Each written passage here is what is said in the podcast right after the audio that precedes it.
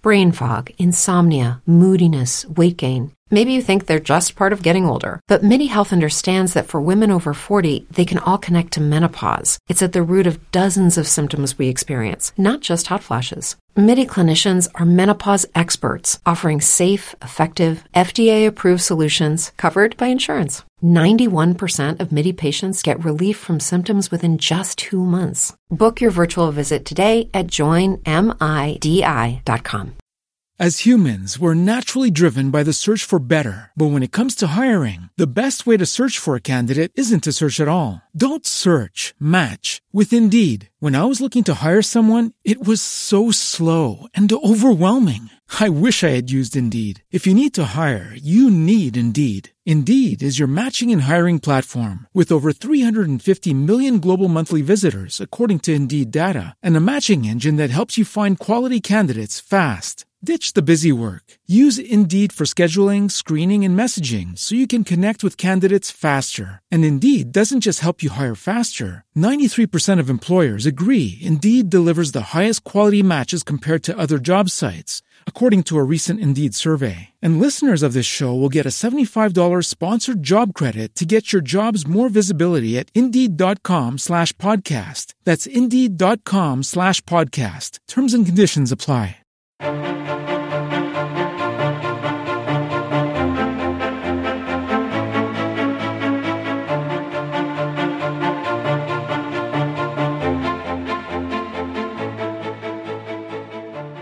What's up, party people, and welcome to Countdown to Classic. This is a podcast that educates, informs, and gossips about World of Warcraft Classic.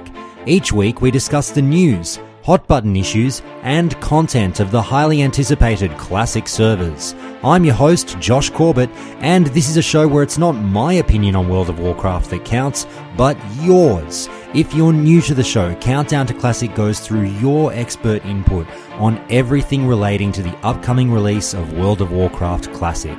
Now, this week, we've got a doozy of a show for you, and normally I'd lead off with the big news we got, but I'm actually going to kick off with a very special chat, and it's what has easily been the most requested interview on the show. And I have to throw in a huge thank you to listener Guilty Sins who made this happen as I sat down with Mute, famously of the World of Roguecraft videos. Mute was a blast to chat with, and it's been great seeing him hanging out and chatting in the Countdown to Classic Discord since the interview, and I really hope you all get a big kick out of this one. After that, we've got the listeners' takes on last week's big news, then we hear from legendary former Vanilla WoW class designer Kevin Jordan again in our ongoing Ask Kevin segment as we discuss the history and design decisions behind Druids. To cap things off, considering Alterac Valley was in the news last week, we continued with that hot topic in a huge general call about everything and anything Alterac Valley. You all know the drill by now. This is a community-based podcast, so if you like what you're hearing, join the Discord now and keep the conversations going with us all over there. Follow me on Twitter at count2classic with the number two or email me at feedback at countdowntoclassic.com if you'd like to call into the show, make a suggestion, or just say hi. Everything you'll need is in the show notes for each episode, along with the show's Patreon link if you'd like to help keep the show going. Or if subscriptions aren't your thing, then you can help keep the lights on at Countdown by checking out the show's tip jar over at Ko-Fi.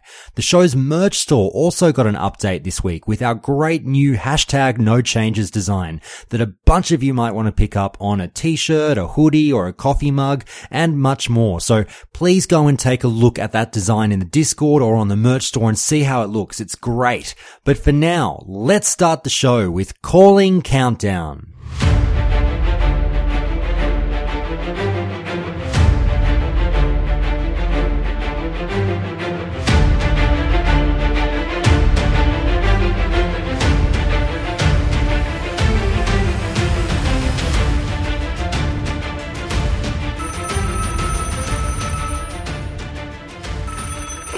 All right, it's time for a very special countdown to classic interview. And this is something that I've been really, really excited to do. I'm so, so excited that this person has reached out and contacted me because this is the call that so many of you have been asking for. This is easily the most requested interview that I get for the show. And this person randomly reached out to me about 25 minutes ago when we started chatting and it's Mute from World of Roguecraft. Mute, how are you, mate? How are you? I'm really well. Look, I, I cannot thank you enough for agreeing to do this uh, talk on such short notice. It, it's so great to have you on the show, and I know we've got a boatload of questions for you. And when I say we, I'll quickly introduce the two other people on this call. And They've both been on the show a bit recently, but you know, we're almost getting to the point where you guys are, are uh, de facto co-hosts, but that's fine by me. You're both massive fans of Mute. You had a lot of questions for him, so we'll get through it all. First of all, once again, as always, welcome Ale. Thank you. It's good to be here. This is going to be really special. I, I hope so. I definitely think so as well. And second, we've got Mike, Balls of Steel. How are you, mate? What up, Countdown Classic listeners? Once again, uh, I am super excited for this interview. Mute, uh, you are the reason why I play play a rogue. Just to like, I'm not gonna try to like fanboy too much here, but like, I is awesome to talk, try to talk to you today. Uh, I've got, I've got no doubt, mute, that a lot of people will be saying the same thing to you, and uh, you know, people listening to this might feel the same way. But let's get into it, mute. I want to know a little bit more about you, and these might be the easier questions straight off the bat. Um, if people might be able to go and find, you did put up a post on some YouTube repostings of the World of Roguecraft videos, and you told people a little bit about your personal circumstances, saying that you've walked away from World of Warcraft in recent years and obviously moved on to bigger and better things in life, just kind of changed your focus. But tell us a bit about you more recently and, and sort of how you came to walk away from the game. Oh, uh, I didn't start college until later in life, so I started pursuing a nursing career. I was doing forestry for quite a while before then. And so I was like, well, I don't really have as much time to play video games as much as I would would have liked to. So I I stopped playing them as much. Mm. Like I still have played WoW in Cataclysm a little bit, but I didn't play it too much. Okay. Now, do you ever kind of yearn for those days, you know, in this day and age? Do you, do you walk around ever during the day and go, oh, I kind of miss WoW? Or are you really at peace with walking away from not only WoW, but video games in general? Oh, no, I, I definitely would still enjoy playing it. I don't know if I would have as much time to play it though if, if I started playing it again. Hmm.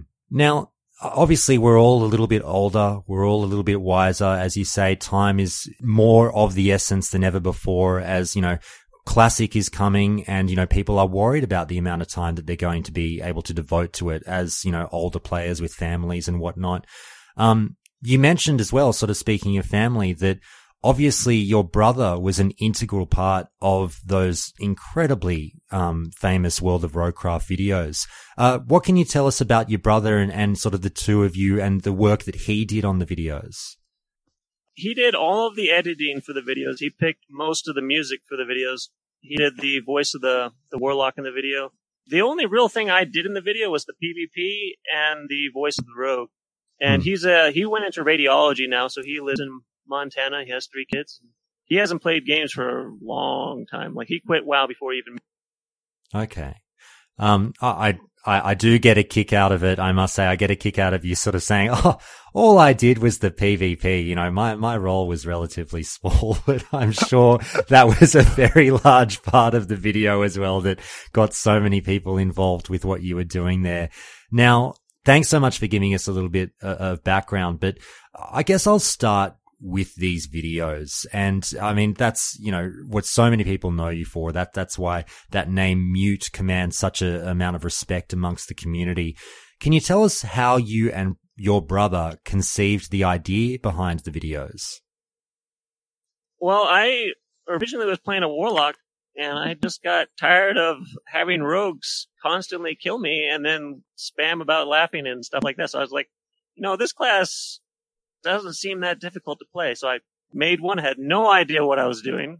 It's like, you know, I bet I could kill people with nothing on. So I did it. And I was like, okay, well, let's uh, record these. And, and then uh, we put some music together and, it, and the songs just fit. Like at the end of the, the Roguecraft th- uh, 3, we put a Terminator song in it and it just fit perfectly. Like we didn't edit any of it. We just happened by chance to get songs that just fit perfectly to the fight scenes.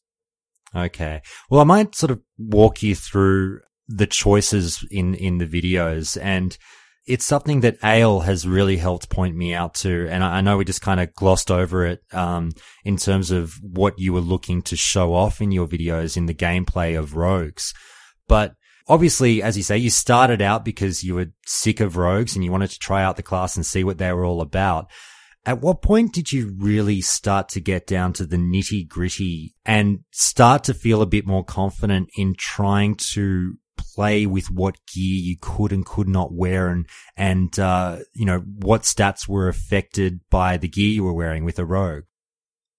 It, it, it happened pretty quick. Uh, I just started, uh, every time I would kill somebody, I would turn on less gear or more ridiculous gear to see if I could fight people and kill them just as easily. And at that time, it seemed to work really well during Roguecraft 3. And then when we got to uh, episode one, I was a lot more familiar with rogues and I knew how to stun lock a lot better to where you could actually kill a person where they couldn't move at all. And so I was a lot more familiar with the class by that point. Do you remember what it was like when you basically rolled this rogue and started finding out the extent to which you could elongate that stun lock? I remember thinking that it was a tad bit absurd, but Ale, I might throw it over to you because you raised a really good point in some PMs to me just then um, regarding some of Mute's work. And, and please, by all means, feel free to ask a question of your own here. But you explained to me the maths behind why Mute's work was so important in terms of the scaling with Eviscerate. Can you explain that a bit more for the listeners and maybe shoot a question Mute's way? The big thing that, you know, Mute's videos really brought forward was how rogues were totally different from other classes in how they scaled with gear and their abilities. The main points that are brought up between like the warlock and the rogue is that you know every point of agility a rogue gets, they gain attack power, they gain critical strike.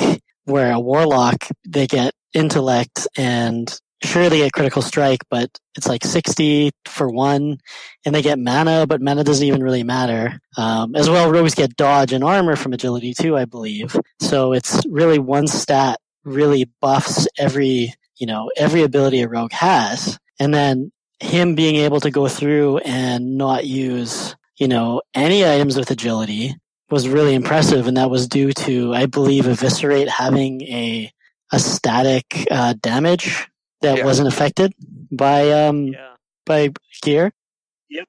Yeah. By the time you were level 60, it did about like 1500 damage with like no gear if you just had five mm. combo points with the stun locks that you were pulling off, and you start filming them for the series, did you find that there were also a number of times that, you know, things didn't go your way where if you, you know, PvP fails that perhaps hit the cutting room floor and you're like, yikes, maybe I, I wasn't as powerful. Like what, what, tell us about what people didn't see as opposed to what made the final cut. Uh, actually, I know it might seem a little ridiculous to say this, but the majority of the fights that I had, I won almost every single one of them. One, because I, I tested the stun lock against my brother on a uh, test server um, until I got it down perfectly. We we just tried to see what ways we could kill a person, and that's how we figured out that you could do it is by me just testing random things. And then I made a level one alliance character on a different account, and I friended all of the people with high equipment on the alliance side, and then I would go to the zone they were in and look for them until I found them, and then I would a lot of times I would find them when they were fighting mobs or farming. I would wait for them to get to full health and then I would attack them and then kill them. Hmm. And the only person that I didn't kill was a, there was a, a priest. I think his name was Twist or something like that. And, uh, there was a glitch at the time where if they feared you, it would make it so you couldn't use any abilities. Like it would just lock your whole keyboard. And so he killed me. But other than that, I really didn't lose to really anybody. Hmm. Mike, I'm going to let you ask the next question because I had this one in mind, but I wanted to come from you because you and I both played rogues. Obviously, Mute played a rogue as well, famously, but you played a rogue for a different reason to me. Now, you mentioned at the top of the show that Mute was perhaps the reason behind your choice. So I'll let you have a little bit of a chat to Mute and ask your question. My main one first is, um, wasn't there when when World of Warcraft when you initially like pub- publicized it with the the first fight uh with Maydai in the video. Wasn't there a controversy that it wasn't wasn't actually Maydai playing the account or at some point? Okay, yeah, yeah, yeah. So he messaged me after we came out with like the trailer to the video, and he said, "Oh, it wasn't me; it was my cousin." He said because he was in a uh, different guild at the time. Well, I had a different fight where I was fighting him when he was in that guild, so I was like, he acted exactly the same, and I did upload that one as well. So I I killed him in Ironforge a few times, but I I don't know if it was him or not. I I mean, he was always a really nice guy, and I wasn't doing it to like embarrass him or something. I just ended up adding him because he had really high equipment.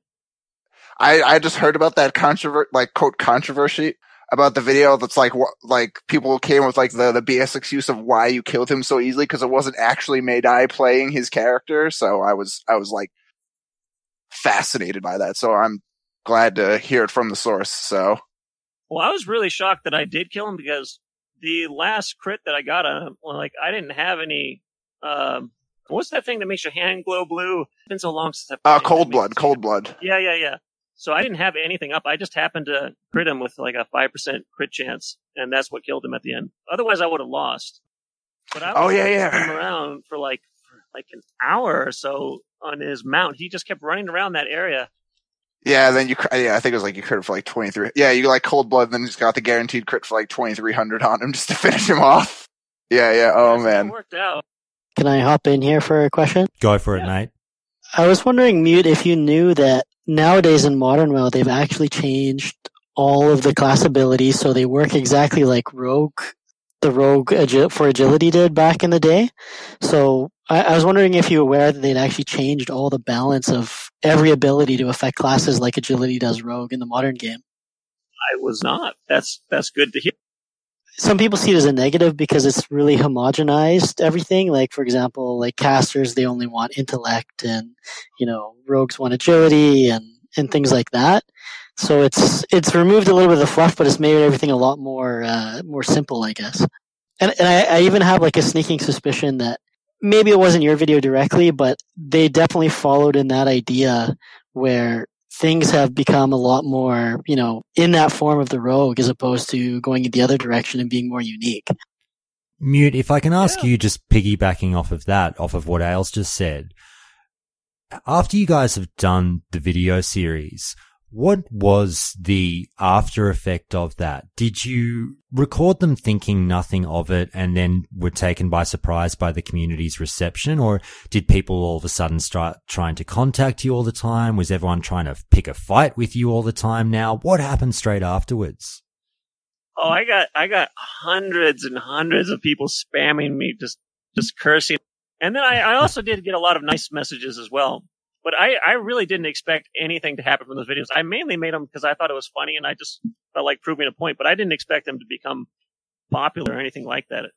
Hmm. They're still hilarious, by the way, even 15 years later. That's the thing, Mute, is are you surprised that 15 years later, these videos are still as iconic as they are? And that again, 15 years later, here's three guys geeking out over your work and still taken aback and still basically putting it in the conversation when we talk about the upcoming release of World of Warcraft Classic. Does that still kind of surprise you in any way? Yeah, it also makes me feel old. 15 years. I didn't know that long.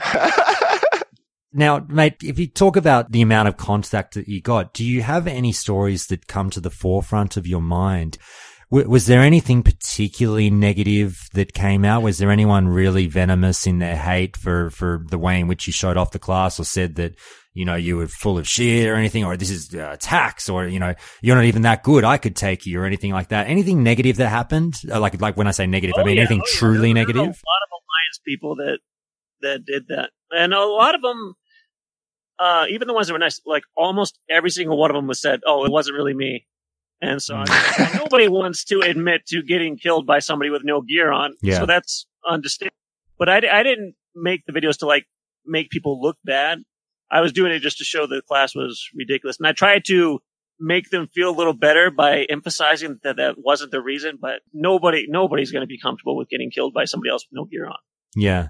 Did you ever hear anything back? Again, as Ale alluded to earlier, Ale feels that your work with the World of Roguecraft videos is perhaps part of the reason that the game went down a certain avenue with class homogenization. But did you ever get any word back whatsoever of anyone at Blizzard catching wind of your videos and having any kind of viewpoint on them? No, no. I mean, there's there was a few of the uh, mods on the forums that commented said they liked them, but they they never told us. I don't think they would have told us because then everybody would be making videos trying to change things. Hmm. With, um, you know, there's obviously a few videos in the World of Warcraft series. How long did these things take to put together and what kind of work went into them? The reason I say my brother did most of it is because he did a lot of the editing. Like I had no idea how to do editing Hmm. and he put a lot of work into to make those well. It did take me a lot of time, uh, especially for Roguecraft 1. It took me hours and hours to find all of those people. Uh, but for the first video, like Roguecraft 3, that, that took almost no, like I just went out into the wilderness and just found people to kill that I thought had decent gear. Hmm. Uh, and, and the second one also took a while to film all the, the different stats and, uh, the statistical things with like crits and stuff for warlocks. But definitely Roguecraft 1 took the longest by far. Okay. Mike, I'll throw it back to you, mate, and then we'll go to Ale after this. Mike, you had a few questions that you sent to me that you'd love to ask Mute. Pop in with one. What have you got for him? Uh, I was gonna say, what was uh, back back when you you played a rogue? What was actually your favorite part about playing a rogue? Even though like you weren't totally keen on the class and you had made the videos just to prove how broken rogues were, but like, what was your actual actual favorite part of play just playing the class? Uh, I liked going to Ironforge actually, and, and or uh, Stormwind and killing people there because that that was really enjoyable for me to go into the main cities and just kill kill them. Oh yeah, yeah, no, that makes sense. Yeah, oh, God, yeah, I love I love doing that with a rogue. Um, I guess another one, the one that I had that's probably a little more in depth is like after you publish World of Roguecraft, after like you you finish like you you doing all the PvP and then your brother editing it all. Like in hindsight, what would like you have changed about World of Roguecraft? Uh, well, I definitely wouldn't have come out with the Roguecraft 3 first. The reason we did that is we thought it was uh, we were gonna just put the PvP at the end, and so we really had no idea what the heck we were doing, and so we we called it Roguecraft 3, thinking we were gonna put some stuff in the beginning, and then it just ended up becoming like the reverse Star Wars crap, and it's just Yeah. no, that make that makes sense. Ale, have you got something for Mute? Yeah, I was wondering how you started in Warcraft. Uh, well, I I played like Warcraft one, two, and three, and then when I heard about World of Warcraft coming out, I mean, I, I definitely wanted to, to try it out, and I knew I was gonna want to play it. Uh, but I had played other MMOs like Asheron's Call. Uh, I played that for quite a while, and uh, I don't know if you guys are familiar with. With Asheron's Call? Yeah, Yeah, yeah, yeah, definitely. yeah. So I played that before, and then I played Dark Age of Camelot, and then I played uh, WoW. Were you still playing DAoC at the same time as WoW, or was was that well before? No, but I actually did start playing it. I'm actually playing it now. I mean, I, not at this very moment, but I, I started playing it a little bit over the last few months, and I mean, it's it's pretty fun. There's only a few hundred people on each realm, but it's it's not a bad. Hmm. I guess a, a question that's going to be on the tip of everyone's tongues listening to this call is, you know, as I mentioned, we've got World of Warcraft Classic coming just around the corner in summer of this year. We're only a few months away. And you've made it well known that you walked away from WoW years ago. As you say, you don't really play video games anymore. Is there any temptation whatsoever to come back to WoW once you found out that Blizzard was doing WoW Classic? I mean, it, it sounds uh, somewhat appealing, but I don't. Is it going to be like everything like classic? Because I mean, back then classes were not very balanced. I'm, I'm hoping it's not going to be like that kind of classic because I, I don't know if I would enjoy that as much. I did really like the world PvP. Hmm. I'm not a big fan of. Hmm. So you were a fan more, as you say, you, you played on the game through some of the expansions. Were you a fan of some of the class balancing that came with each expansion? Yeah, but I I was never a big fan of like the arenas or all the the the, the different battleground. I liked the world PvP. That was really fun for me. But when they got all the expansions, it just kind of went away, and I wasn't wasn't into that. Hmm. After the success of, of World of Roguecraft, and obviously the spotlight that you shone on that class. And I know the rogues were relatively unique, as you say, because of what they could do with stun locking, but was there ever any kind of desire to do a follow up series with another class? I thought about doing a druid, but by then I was just like, ah, well, my brother quit at that point, and he, I was like, well, I don't know how to do the editing. I just don't have the motivation to learn. Hmm. So, like, screw that. Yeah, I'm I'm going to steal uh, Viv's question from the chat. And uh, did you have any um any iconic old videos that were made by other people that maybe inspired you, like maybe from Warcraft movies? I actually didn't didn't uh, watch anything on Warcraft movies until after uh, we made that video. I didn't even know that was popular to make movies back then. I was just like, okay, yeah, let's just do this. no worries. Uh, Mike, have you have you sat on something and, and thought of one? Uh, I, I guess if, if this is a little, a little more humorful, but like, how does it like? How does it feel to know that like you're probably like number one or two reason for, for at least people that played WoW back in Classic for like to be the reason that people played a rogue. Like they saw like when I saw World of Warcraft when I was ten or eleven years old, I saw that I was like, oh my god, I want to play a rogue, and then I've past 15 years, I have never looked back. You're like, your videos inspired me to play this class and probably hundreds of thousands of other people. Like, did you, did you ever think your videos would do that? Like you, you're, that you're one of the, the few people to have influenced so many people to play Rogue. I, I never would have guessed that that would have influenced people to play, play Rogue. I was actually hoping that it would influence people to play a Warlock, but, uh, yeah, I didn't do a good job. Fair enough. Your your brother has uh, walked away from video games as well, so um, it sounds like you, you might have waved your last. The both of you might have waved your last goodbye to WoW. But um, if you had anything to say about World of Warcraft Classic and, and the re-release of the game, as you say, you weren't a big fan of the way the classes were balanced back then, but if, let's say, in the hypothetical situation that you were to play this game again, what class would you roll? Is it a stupid question because the answer would 100% be rogue, or are you so done with them you'd be ready to go through another class? Uh, Paladin was actually always my favorite. Really?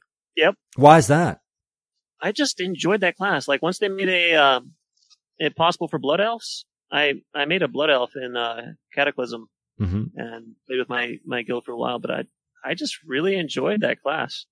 I, I, can't even remember why. I don't even remember what abilities they had, but I, I think I just like you could bubble and hurt. the, cl- the, classic. Now, yeah. mute. If if I asked you, what is your either, let's say, your favorite video in the? Do you have a personal favorite in the World of Roguecraft series or series, or on top of that, do you have a personal favorite highlight or fight within the series that you still might smile warmly at? Uh, the, yeah, actually the, the second video when my brother laughed for like five minutes. I had to think of a, uh, cause he, I knew he had to laugh for a really long time for that part to work right. And I can't remember the story, but I, I found something that was really funny that happened. And I waited until just the right moment to record it. And, and he was just able to keep it going and it worked great. Can you recall the funniest bit of feedback you've ever gotten about the series, whether it be by way of, you know, a comment over at um, uh, Warcraft movies, a comment on YouTube, an email you've gotten? Does anything stick out as, as the oddest or funniest thing you've heard from a fan of the series? Uh, from the fan of the uh, I can think of a lot of. I I got a lot more negative comments right, than I did. If you can think of the funniest negative one you you you can think of, hit us with that as well. Uh, well, I had one guy. He just he just would not stop. He just kept telling me how I I I faked it all and I set it all up, and he kept calling me the uh oh what what's that? Gosh, what is that? Uh, Michael Moore. Yeah, yeah, yeah. They kept calling me the Michael Moore of wow. me for like months, months on end, just telling me what a, what a, uh, I don't remember all the words, but he was just saying how I uh, just forged the whole thing and, and set it all up and paid people. And then, and then he said we got paid voice actors to do the, uh, the videos. I was like, okay, uh, yeah.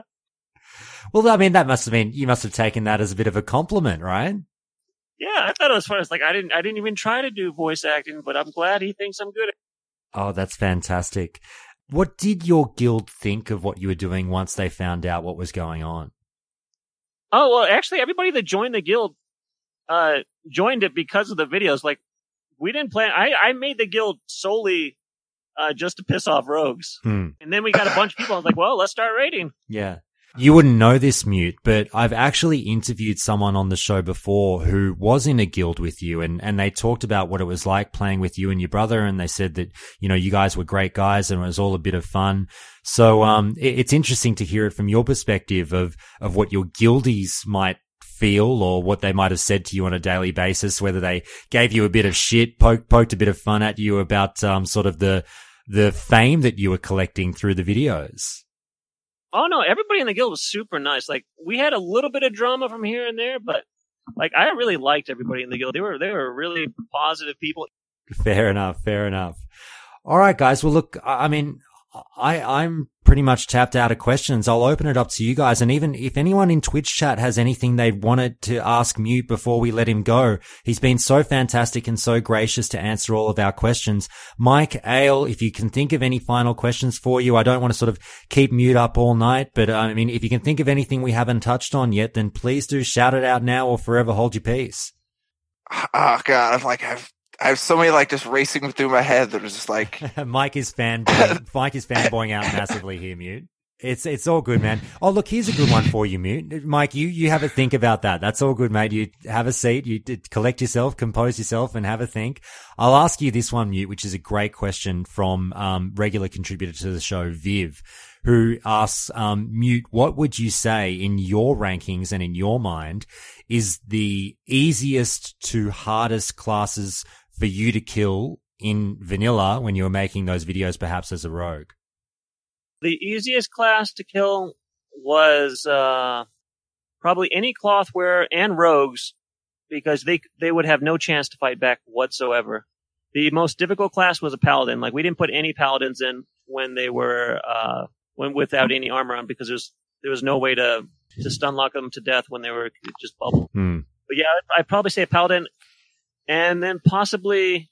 I don't, did I kill warlocks? I can't even remember. Man, it's been so long. Uh, I don't know if I killed any warlocks without any gear on either, because they had a pet that they could just hit you with. Hmm. But yeah, probably a paladin would be the most difficult and the easiest. Uh, like warriors, they, yeah, they were they were difficult, but they were okay. So here's one thing I will admit. So for uh, oh, what's her name? This is with the the night elf warrior I had to kill. oh Em- Emma Stone. yeah, yeah, I, Yes, I yes. So if you did get some warriors, I had to wait until they. I think I, I attacked her when she wasn't totally full health because uh, some of them you could not stun lock all the way to zero. It just it wouldn't it wouldn't do it. Uh, so I did have to get some of them because I inspected their gear in Ironforge and then I added up like how much health they would have and uh, I just I I don't remember how I knew it, but I knew that that wouldn't work unless they were just slightly damaged a little bit. So I, and she was fighting mobs anyways. Hmm. Okay, I, I've I've got one last one, and then as I said, Ale, v, uh, sorry, Ale and, and Mike, if you can think of one last one before we let Mute go, because as I said, I, I promised him we wouldn't go too long with this one. But you've talked about you know dealing with the guild and and and sort of uh, dealing with the comments, the negative comments that you might get from the videos, but just in general, how did you feel about being what we would call wow famous? I think that's cool. I mean, I'm not famous in real life, so I mean that, that worked. it works for you. Yeah, I'm I'm cool with it. Fair enough. All right.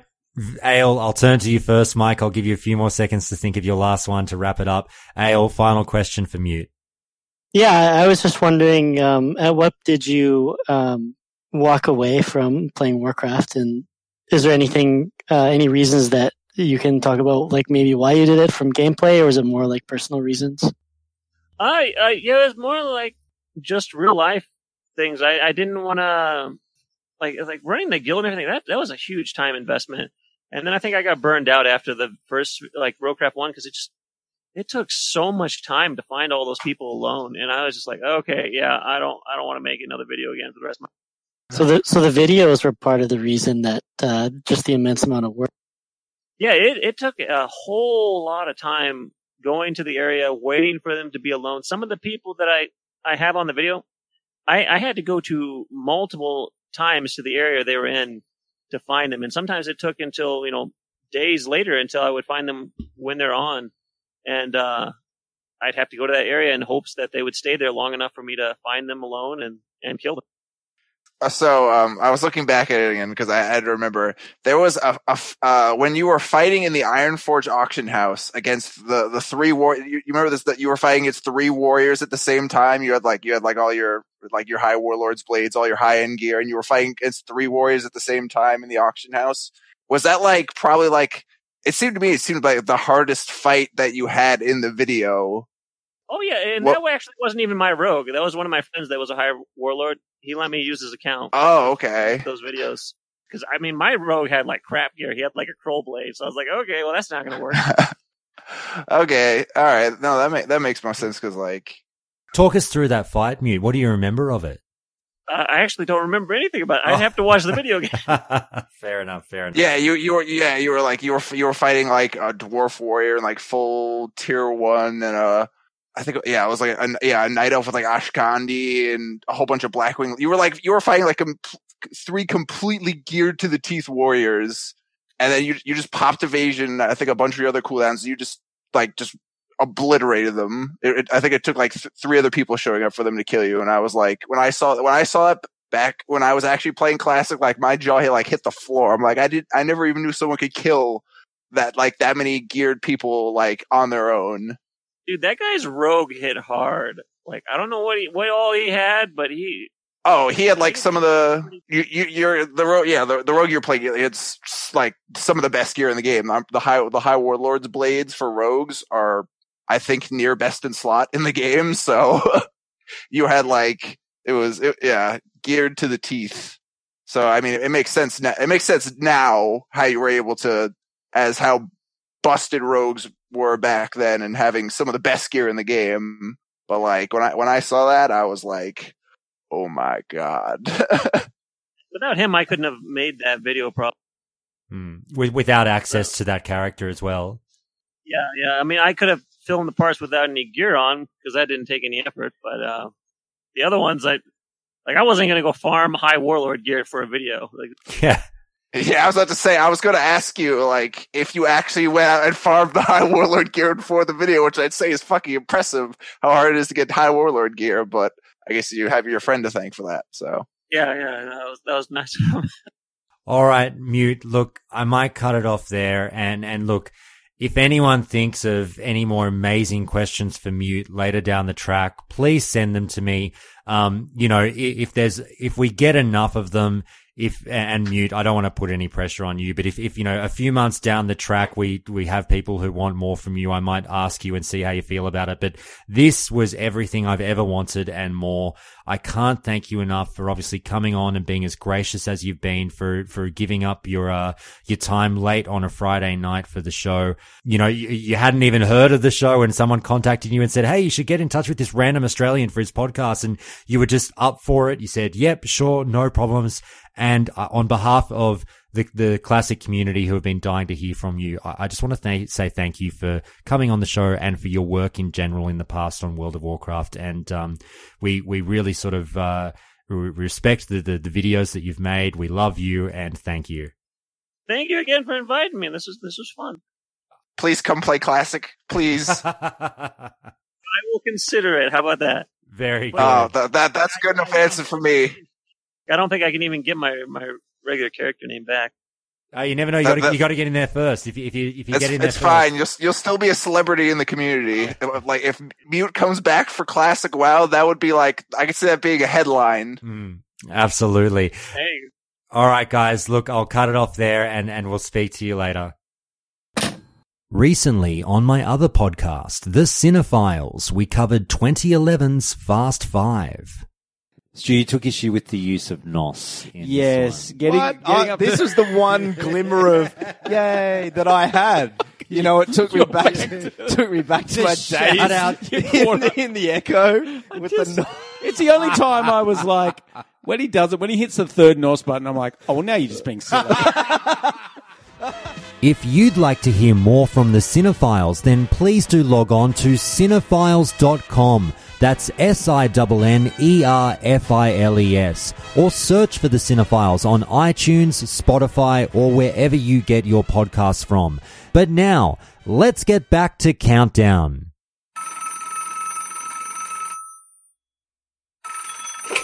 Okay, it's time for another countdown to classic. Very special call, and we've got the next episode of this Ask Kevin series, which everyone has been really, really happy with, and which once again, I'm obviously very pleased to welcome Kevin Jordan into the mix. How are you, mate?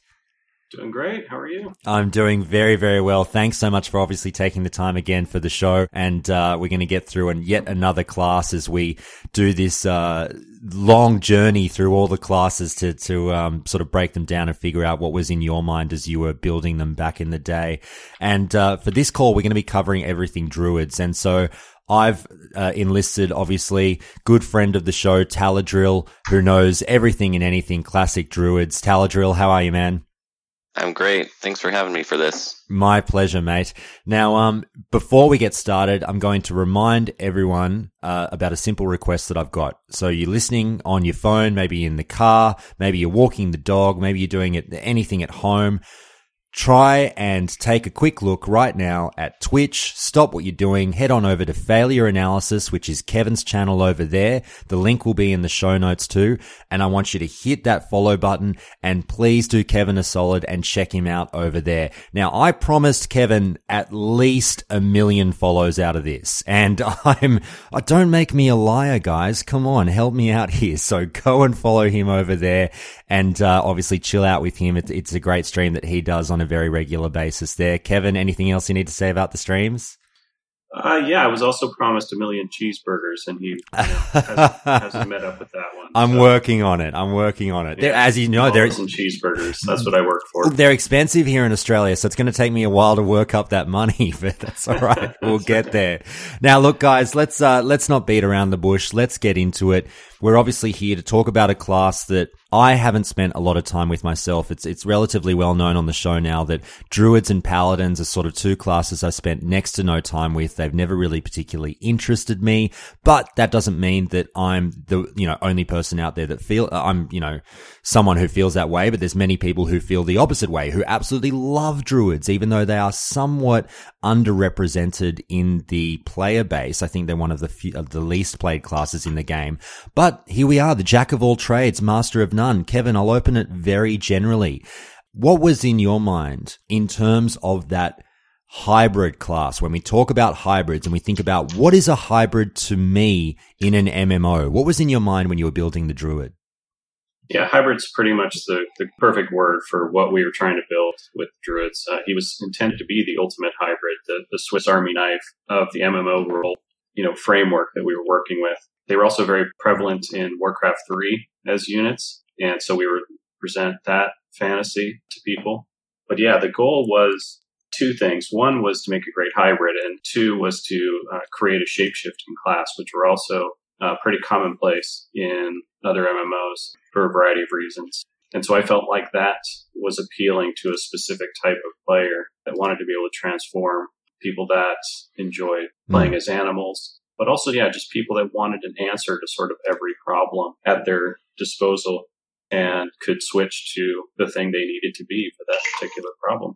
Did you have any kind of rough percentages in mind? And this might seem like a silly question, but when we talk about someone who can do a little bit of everything, were you sitting there going, you know, with the guys, look, let's just cap them at kind of like, you know, 70% efficiency in terms of that DPS or that healing or that tanking ability. Yeah, that's uh, what became, you know, affectionately known as the hybrid tax, right? Mm-hmm. Uh, when we set out, you know, I figured 90% was actually a good estimate for how effective he could be at any particular role when performing at his best. And that ended up being a huge mistake because at any point you're you're trying to perform a specific role, especially as the challenge of the you know game goes up, you can't be even five percent off the pace in a lot of cases before people start looking at you sideways and kicking you out. even though you know you're friends with the people. So, um, so yeah, ninety percent was way off the mark, and then even later on, uh, as we tried to dial that into closer to five percent, I even felt that wasn't good enough. So ultimately, I don't think that the true hybrid or the true saying of uh, jack of all trades, master of none actually works in an MMO setting. What we ended up trying to settle on was that he could transform and be lots of different things, all three of the different roles, but he could only be really good at one of them at a time, but he had to be just as competitive as the others at that thing. Hmm. So, uh, changed the sort of design idea behind the class over time. So that was sort of a rude awakening and a lesson learned, but it, and it took us a while to learn it.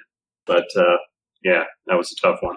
A presumption by someone like me in hearing about what went into the building of the class and the kind of testing and tinkering that you guys would have gone through back in the day, sort of pre alpha, pre beta, all of that nonsense is, you know, exactly trying to get that balance right as you've just talked about. Now, I would have thought the Druid would have been one of the more difficult classes to get right and sort of may have caused you to, um, you know, mess with the numbers a fair bit more than the others. I may be well off because obviously you've got, as you say, all of those roles that you kind of have to adjust and balance to your liking within, you know, a comparison to the other classes and what they can do and not to have the druid necessarily surpass them so that people are thinking, Right. well, why the fuck would I play a rogue or a warrior or whatever when the druid can do their role better than them and do other stuff too?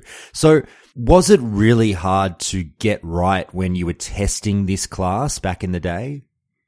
Yeah, and it, some people may be aware that about the history of the druid. Early on, the intent was for the druid to be shapeshifting quite a bit in individual combats. You know, you DPS for a bit, then you pop out, throw some heals, and then maybe tank something if you needed to be an off tank for you know a couple minutes. And so that was kind of the original intent that he was shapeshifting quite a bit in the span of just minutes, rather than I shapeshifted this to be this role for the night, and then I shapeshift to you know something else when I go back to you know grinding gold or, or leveling or whatever it was. But that's the strategy that once it hit the road didn't actually work. Once you know once the battle was Hmm. engaged, it was like, yep, that strategy's not going to work because it sort of left him out of everything as people were trying to do content and they needed the very best in each role. So once we transitioned out of that original idea, that original strategy, balancing him actually became easier because we just had to look at each role and like any other class, make sure that he was more competitive with, you know, the roles of the other classes he was competing against. So, but early on it was, yeah, it was, it seemed an impossible task. Once you guys shipped the game, personally, what were you happiest with about druids? What did you love about them through your testing and playing of the class? I love the shapeshifting element. I think that was a that was really fun.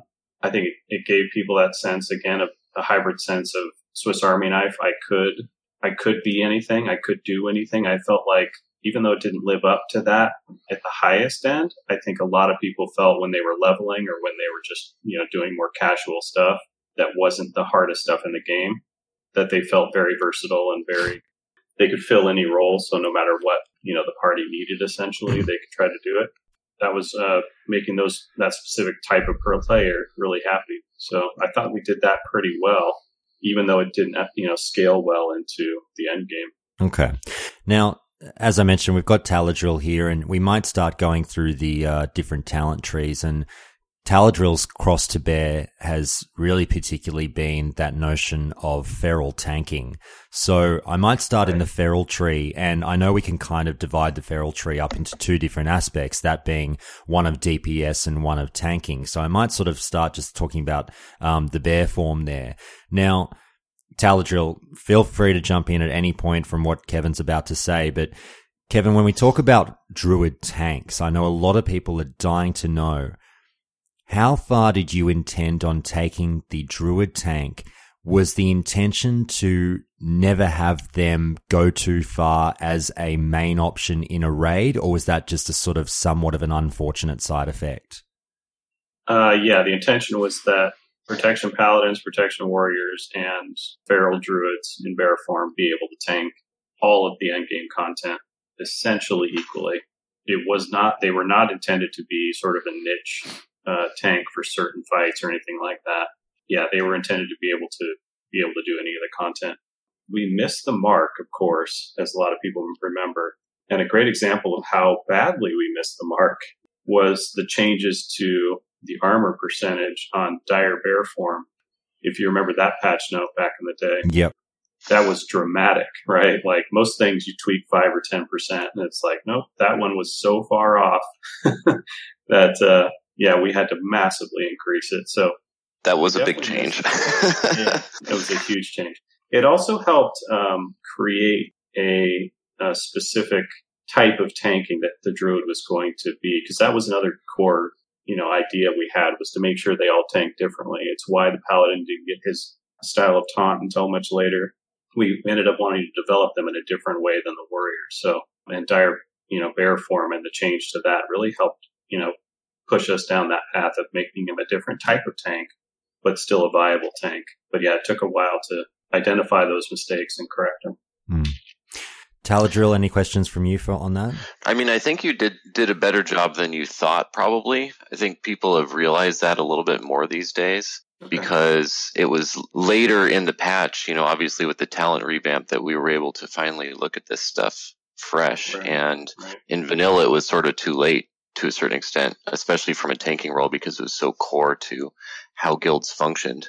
Um, yeah. So it's nice to see actually that you know the itemization, whether it was a lucky thing or not, druids don't have a lot missing or or gaps or anything like that. So they really do a good job. Like warriors are still going to be the best, obviously, but mm-hmm. but druids they've got a they've got real roles to play, which is nice. One one thing I'd like to ask you about it did you guys realize in how you set them up that druids were going to have such a potent capability of outputting threat like they do?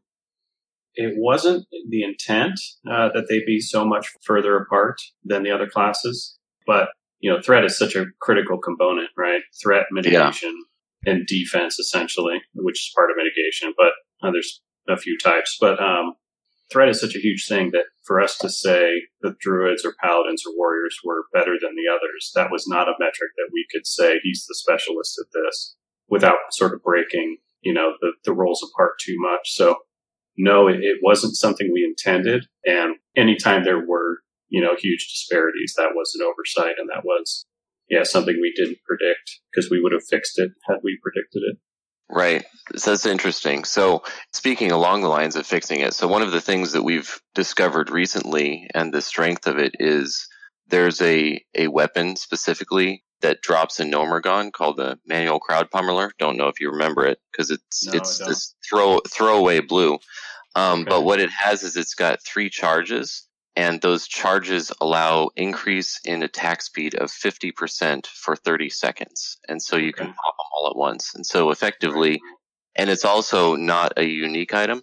So, oh, nice. Okay. Um, so you can farm them quickly. You can get them, you can get one in less than five minutes if you go there at level 60. So you can get as many as you want. It just depends on dungeon lockout time. Yeah, so you can have effectively, you know, a minute and a half of increased right. attack speed, and that does affect cat and bear form. And so, right. so you can actually have very fast attack speeds with those. If you were to see that in vanilla, would you guys have considered that an exploit of some sort or something that would need to have been adjusted? Or would you have uh, said, well, that's, that's druids doing weird stuff again, so let them do their thing? Yeah, it would have all depend on context. I would ne- definitely not say it was an exploit. You know, the, the vanilla itemization was very double-edged sword, right? Like we created a massive number of, you know, handcrafted unique items with all kinds of crazy stuff on them. And we knew that it was going to bite us in the butt occasionally, but that was okay. We were willing to take those risks in order to create a really interesting, compelling itemization system. But once, you know, people found things that were going to be problematic long term, then we had to step in and adjust. So depending on how the druid was doing, and if we could identify that because of this item, it meant that warriors weren't going to be desirable in tanks anymore, it was only druids, then we would have had to step in, right? Because again, the yeah. intent is make sure all the tanks are welcome and can do the job. So, um, but yeah, that, that evaluation would have had to taken place to see, well, how bad is this? Is it helping the druids catch up? Is it helping the druids, you know, find their place in, in tanking next to warriors? or is it replacing them, or is it still not good enough to you know get the druids where they need to be? So, yeah, the, the context would would have been really important there. Yeah, thankfully that item has allowed druids uh, in in our modern knowledge to come close to warriors. So it hasn't made them overpowered, but it has made them competitive, both from a DPS and tanking standpoint. So that's been a really big boost for our capability, which is nice. Yeah, that sounds good. It, it, sounds it sounds non ideal because it, it all sort of keys around this one item, unfortunately. Yeah, which yeah, it's weird. you know, you'd hope you'd get there without that, but yeah, it's it's nice that it does bring them up. So for people playing private servers, or you know, we'll see how what impact it has in classic. But yeah, you know, like you were saying, the the quality of bear tanks on you know servers nowadays, as as people have really explored the entire space of the game and all the things that are available. You know, back in the day, people weren't doing that, hadn't had the time to do it. We were all sort of fresh, and we were like just figuring things out as we went. And people gravitated to the warrior because it was the probably the most accessible sort of tank, you know, ready-made tank that was performing well, and that you know then a stigma is created, and and so you know perception versus math, you know, comes into into play, and there's just so many things. So it's nice to see that the druids weren't as far back as you know we originally thought, but um, over time, yeah, yeah, intent, and again, the idea was that they all be pretty equivalent. Mm. Now, as as obviously Taladrill mentioned, I'm, I'm glad he went into the manual crowd pummeler. Obviously, equally as applicable to the cat druid. You know, we're talking about pumping out that DPS as well. Um, just in general, Kevin, once once a druid flips over to cat form, were you guys pretty happy with where they were at in that form and where it perhaps placed them on the DPS charts through that in game content? I remember them being pretty stable in terms of like their performance wasn't as gear dependent. Uh, it still was, but not as much so as say like in, you know, obviously warriors would be the outlier in this case, but mm. uh, rogues also, you know, outscaled them and things like that. So they had a, they had a higher starting point, but they had a, a lower scaling point, you know, an end game point. So from what I remember, so again, not ideal for anyone who wants to be a druid and, and keep graduating to mm. the top tier rating hmm. scene. So, and that was something we had to fix. It was actually something we had to fix on a lot of characters because we found, you know, things that didn't scale eventually were just removed from the hotbar across the board. So, in order to keep each abilities and each sort of each class's rotations healthy, we had to put in scaling elements on a lot of things to keep them competitive. So, hmm. and then some classes had more of those than others. Just to round out on the feral tree, Taladrill, I'll, I'll turn to you. Are there any talents that you can think of that you always felt were perhaps a little bit lacking in the feral tree as something that you personally sort of would have tweaked that you wonder if the guys at Blizzard had ever considered? I think honestly, like obviously the stuff that was added in TBC was was really good to really help strengthen the ferals and make it well, and not not just the ferals, but all of the trees. You know, I guess really the one thing that we are missing in the vanilla that would have been really nice in the TBC version was I think uh, it had some kind of talent which was reducing crit chance incoming for tanking because that's the big stickler that everybody really yeah. gives druids a hard time about is is that so that would have been nice to have in vanilla but at least they get it in tbc and even in vanilla i don't think it's really that big of a deal with with the armor capability that they have Okay. Kevin, I might turn over to balance now. Now, this is one that's. Well, oh, oh, sorry, sorry. I, have got to ask. I got to ask before we do because we didn't really talk about cat stuff. Go no, go for it, mate. Go for it. um, another item that was very integral in vanilla, and I think also in TBC for for cats specifically, was the wolf's head helm. Hmm. So that changed the entire rotation for how druid cats functioned. Uh, do you know about right. this item too, Kevin, or, or no? Uh, it sounds familiar, but I don't remember the details now. So the way it worked was you have the Furor talent, which increased, uh, which gave Cat 40 energy when you shapeshift into it, and then the right. Wolf's Head Helm also gave 20 energy uh, when you shapeshift into Cat. So you combine those two, and every time you shapeshift into Cat, you would instantly gain 60 energy.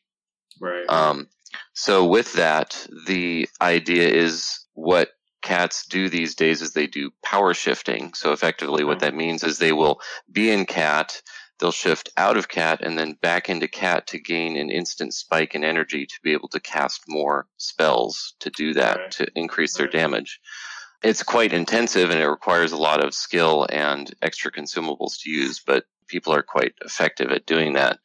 I think they finally nerfed this in Wrath, maybe. But again, is there any thought that you'd have for like the functionality for how cats would be utilizing that kind of play style in vanilla?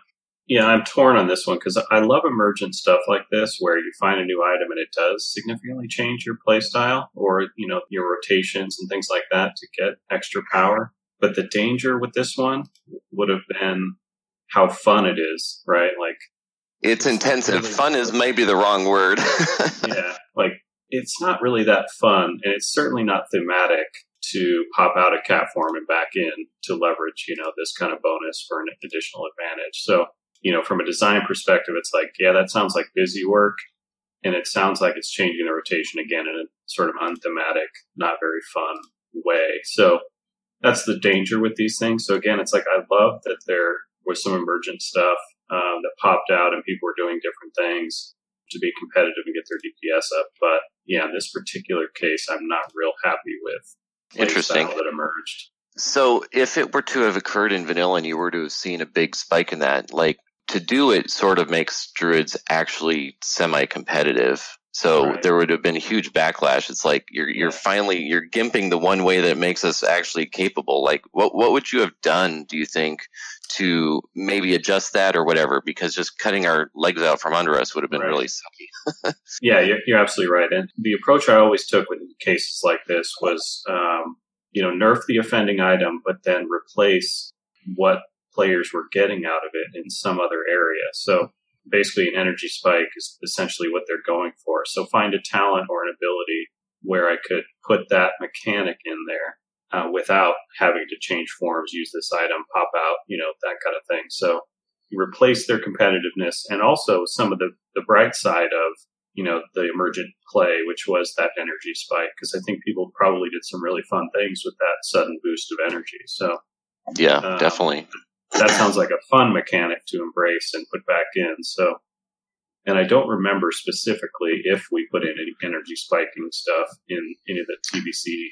Uh, well, rogues have a like adrenaline rush that gives them ability, like a short-term energy spike. But obviously, that's just more of a cooldown base, but not something that's consistent. you know? That, Yeah, yeah, exactly. to try to done a proc off something. That would be cool. There's rage ones, but not energy ones. So yeah, that would have been pretty neat. Right. So that would have been my my goal to fix that or address that. Yeah, interesting. Fair enough. All right, guys. Let's. Thanks so much for jump, jumping in there, Taladril. I did feel like I was leaving cats a little bit undercooked then, but um, obviously that's why we've got you here. So I'm so glad you've got my back there. Now let's quickly round off on uh, balanced druids, Kevin. Now I feel like this one might be, you know, something that a lot of people prick their ears up at because balanced druid is often, you know, invoked right along with Ret Paladin as, you know, the spec that got away, if you will. It's it's something that is Right. generally viewed in classic or vanilla WoW as something that you probably want to steer clear of. Now, some people have gone into bat for these specs over the years and said, no, no, no, perhaps there's a little bit more to it than meets the eye. These aren't necessarily meme specs. Perhaps if you, you know, do this, do that, use this item, use this buff, you can make the most of it. But in terms of balanced druids, did you guys feel the same over at Blizzard when designing it that like, yikes, we've kind of left some stuff out here. This is not performing like we'd hoped. Uh, yeah, for sure. Uh, even the form itself, I was always kind of like, uh, yeah, like it, it works, but it's tough to make. It was tough to come up with a, a really interesting shapeshift form that was a caster without getting really strange, you know? Hmm. What was the what was the point of having the caster form have such high armor, just like bear form? It never made much sense to me. Uh, probably mostly thematic, like in terms of this looks like a thing that it's very much like a bear, so it, it should have some attributes of a bear. Hmm. We did that on occasion, so even even if um, it didn't make perfect mechanical sense, it uh, you know it was serving a thematic. It also had a, a role in like PvP and things like that. So Yeah. Yeah, it would make it useful in PvP. Yeah. Really, the biggest thing I think that was missing for Moonkins was all of the other uh, casters had talents to increase their spell hit, which is huge, especially given itemizations. So that really hurt them badly. That was probably, you know, if there's one thing to, that they would need to give them a huge buff, it's probably that because that just Right, cuts their cuts their itemization options big time. So Yeah. Okay. Yeah, for sure. Now, Kevin, in terms of the tinkering with the balance spec as you guys went along, you know, obviously, Taladril, you can correct me if I'm wrong here, but the Moonkin form wasn't brought in till a little bit later on in vanilla, isn't that right? yeah, that was the talent revamp. Right. So before that talent revamp, Kevin, what were the thoughts in terms of like again, you talked about the drastic armor change that you brought in for ferals. Were there any drastic changes considered outside of simply just this moonkin form for this spec to try and get them back up to snuff? Early Oomkin relied too heavily on, um, gosh, what's, I can't, I'm drawing a blank on the, the instant cast dot, essentially. Moonfire. Yeah. Relied on that too heavily in a lot of situations in terms of like short combat. So we wanted to, we wanted to make him more than just a Moonfire spammer. Uh, so we worked more on his rotation. And yeah, there were just a lot of problems to fix with the Druid, with the Boomkin form. And, but unfortunately at the end of the day, we, we missed some still pretty critical ones in terms of like mana, you know, mana expenditure and being, becoming an Oomkin. So One thing that got fixed, I think, in TBC, which is a small issue, but is um, Insect Swarm is on the Restoration tree in Vanilla, and it, I think it got moved to the Balance tree. So that was sort of like a um, a utility spell that could actually be cast by the Moonkin in TBC, but can't be cast by the Moonkin because it's a Restoration spell. So that kind of stuff too, that really hurts them too, where it's like, you know, all they can give the party is a crit buff, and that's not even that great when you do the math on it. So right, it's right. like, why, why bother bringing them? yeah, we did that with a few classes as well, and some of them needed them earlier than others. Like some some of the classes that needed desirability in raids were performing fine up until a point, but then got scaled out by other classes, so we had to move, you know, boost their sort of desirability buffs. But and the druid had good buffs, but you could get them from resto, right? So yeah. Yeah, the, the, the standard buffs, Thorns and Mark of the Wild are fantastic, but yeah, Resto can easily cast them. Right, so you just end up taking a resto druid. So we had to give specific ones to the the other classes. Uh, Insect Swarm didn't belong in resto ultimately. So Yeah, it doesn't make much sense in that one. yeah. All right, guys, we'll finish up with Resto, and, and it might not take very much time to cover this one. But um, one question I've always had regarding this one for you, Kevin, is I'm a bit surprised because I, for some reason, I had a friend that played Resto and rated a lot back in the vanilla days, and you know, obviously, because he, spent so much time with it, he swore by it. He's like, "Oh my, Resto Druids, we're so powerful, we're awesome, man!" And obviously, through my work on the show, I've come to realize that not necessarily the case. People generally seem to say that they are arguably the weakest healer in the game. Did you guys sense a, I mean, again, we talk about hybrid taxes and all that jazz, and it's perhaps supposed to mm-hmm. be that way. But were you guys happy with where Resto was at in raids? Is that exactly where it was supposed to be? It's hard for me to say that anyone was exactly where they were supposed to be at any time for any class, um, and that that's just due to the fact that it's always revolving. You know, every it, it's just an ongoing process, balance. You know, over time. So, uh, but what I liked thematically was that he was finding the rest of Druid was finding a place as you know the the master of healing over time, rather than the other styles. Like the the paladin had you know flash of light spam essentially, and the priest had the best like big heals. And from previous games like EverQuest, where efficiency was king when it came to healing, because some of the fights were so long that I think people gravitated towards the paladin, the holy paladin, early on, thinking, well, that was it was going to be the same way. And so it took some time to adjust that perception. But uh, what I, so I liked him thematically. I liked that he was carving out a niche, you know, for himself in terms of what kinds of healing he was doing.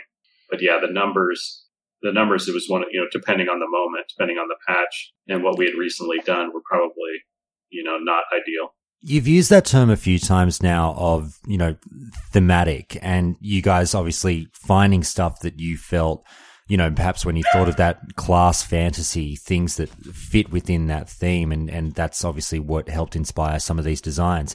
Now, I'd be remiss not to raise, as um, all my cats and dogs go nuts in the background, I'd be remiss not to raise this particular question being brought up by listener Kef Tank, who's been on the show before. And it's a bit of an angry nerd question, but uh, I'll ask it with all the love and He's affection. angry, yes. He is angry. I'll ask it with all the Yeah, love and I see- affection. yeah, I see his comments there. Yeah, so when he says something like it seems to be the case that the theme was more important in design than the actual utility, is that is there a somewhat bit of truth to that?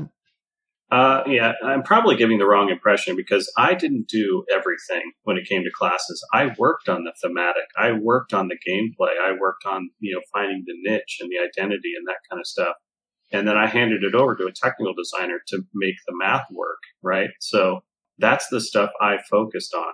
Hmm. But when I handed it over, what I expected and what we all expected was that the math would support these ideas because I would lay the groundwork and I would say, hey, this class needs, this healing class needs to be one that survives on HOTS essentially and is desirable because of healing over time spells. So um, that's what's going to make him different. That's what's going to have him have an identity and that's going to make, make him desirable and competitive in, in various encounters. So you know, and sometimes the thematic let us down, like an example of the original Druid shapeshifting all the time thing, and sometimes the math let us down. So I created a thematic, and that was my my focus.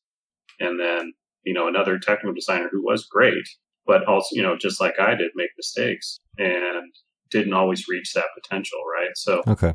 when I stress the thematic side of things, yeah, don't feel like I didn't care about the numbers. It just wasn't my primary role. So Okay.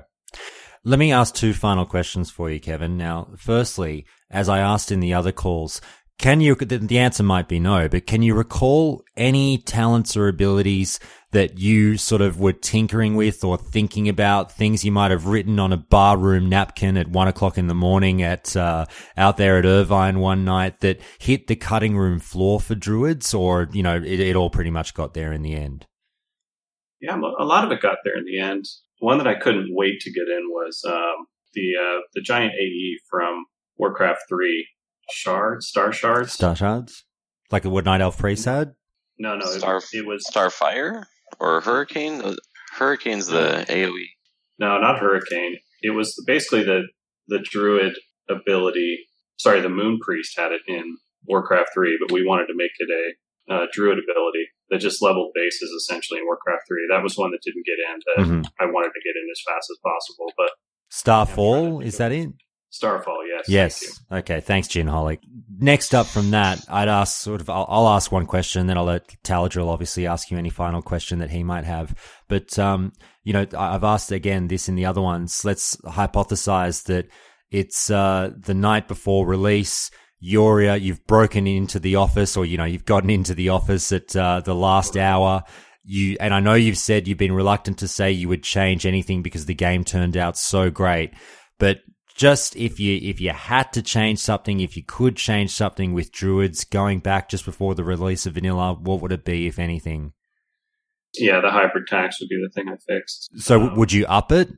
Yeah, absolutely. I I just judge each role, you know, on its own and make sure that it could perform and compete with the others. Fair enough.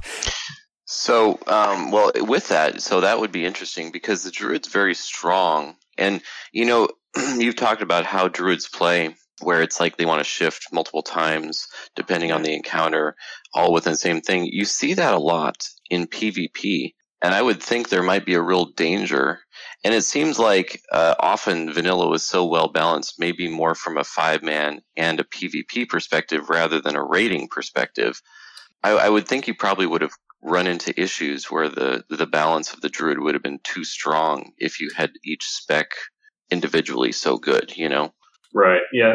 And again, like when I say I would try to balance things better, it's it's it's a holistic approach. It's you know because we had these problems all along, especially between PVE and PvP environments. The goal was always to find places where he was struggling and introduce mechanics that fixed him only in that environment and not have it spill over into other environments. And there were always places to do that. So you know, like the difference between burst and, and long-term DPS, right? Burst is way more important for PvP and, you know, and long-term DPS way more important for rating. So yeah, when I say trying to balance that, it, uh, it would be in, you know, that holistic sense. It's a big job and it has to be looked at from a lot of, you know, different angles to make sure that, you know, you're not upsetting the balance on every other part of the game by Mm. fixing them in one place. Guys, we might round out there if that's okay. Kevin, thanks so much again. We've got another class to record now, so we'll get to that. Taladril, I can't thank you enough, mate. Thanks so much for picking up the heavy lifting on that one. I was out of my out of my comfort zone with the druids and you did so well. Yeah, that was great. Thank you. Thank you so much again, Kevin. We'll see you next time. Yeah, my pleasure. Hey everyone, are you keen to jump into Classic and already be a part of a friendly guild? Then the Countdown to Classic Guild wants you for WoW Classic. The Countdown to Classic Guild is getting the ball rolling on roster plans, and we want to hear from you. If you listen to the show and like the sound of the guests that you've heard, or if you frequent the Discord and love chatting with the people there, then please consider playing Classic with them in a guild aptly named Countdown to Classic. This serious but not hardcore, fun but not necessarily casual Guilds will tackle all content with a fun and mature perspective and is looking for members and potential officers. Whether you're Horde or Alliance, we've got you covered as we'll be rolling both factions. And also, while the main guild will be run by listeners on a North American server, we're looking to start up chapters of the guild all over the world. So whether you're North American, European, or over on the oceanic servers that we hope are coming, then we should get the numbers to have you covered. So join the Countdown to Classic Discord today for future details on the guilds. But for now, let's get back to the show.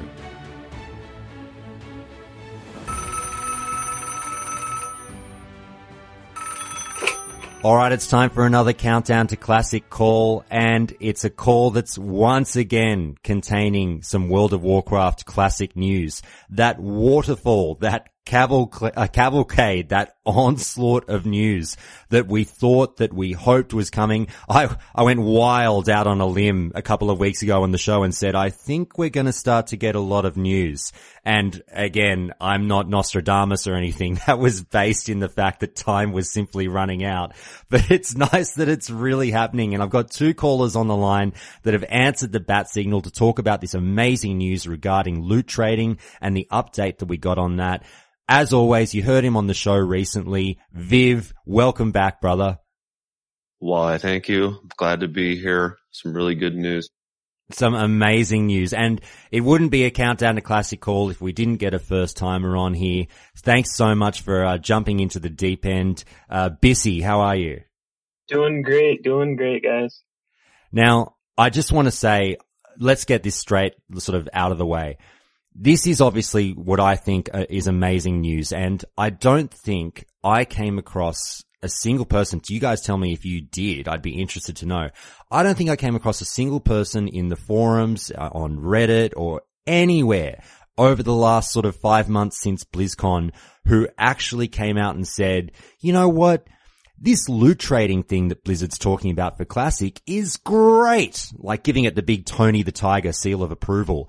I think we are absolutely unanimously behind this uh, sort of reversion, if you will, that, well, it's not, they didn't fully backflip on it. So let's sort of, you know, throw that in there. It's still going to be there, but they gave us what we were hoping for in that they limited it to, uh, dungeons that have a raid lockout attached to it. So raids. Viv, I'll start with you. Tell me how you felt when you read this news. Well, my immediate feeling was, oh my God, because I couldn't believe it because it's like, how do you possibly expect them to do that? Because my thought, you know, I was thinking ever since they said it at BlizzCon that uh, pretty much they would never go back on that of all things that they could go back on simply because it affects the amount of money they're actually going to make. So, you know, like in all recent years, it's been like a corporate Blizzard, uh, having, uh, you know, the responsibility to please their investors versus the, the love of the fans, you know, like fan service type thing, you know, doing what the fans want. Hmm. So I was amazed. I was like, man, this classic WoW team, they must have more freedom flying under the radar or something through all the red tape. Cause, cause they're just, they keep doing things based on our feedback.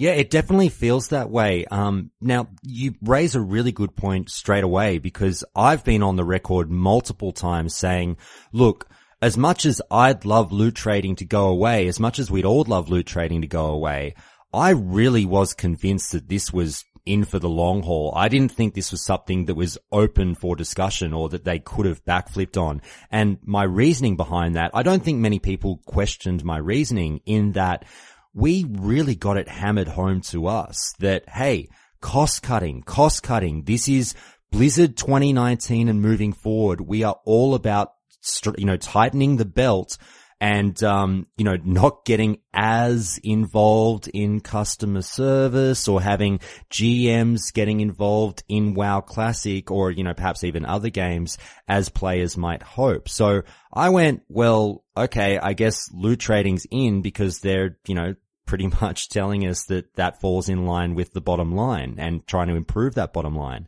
But here we are with them saying, you know all that stuff that we told you at BlizzCon, how, you know, we don't have the time to be getting our GMs to you and it costs money to have these people addressing your issues of what, you know, the shit that goes down in five man dungeons.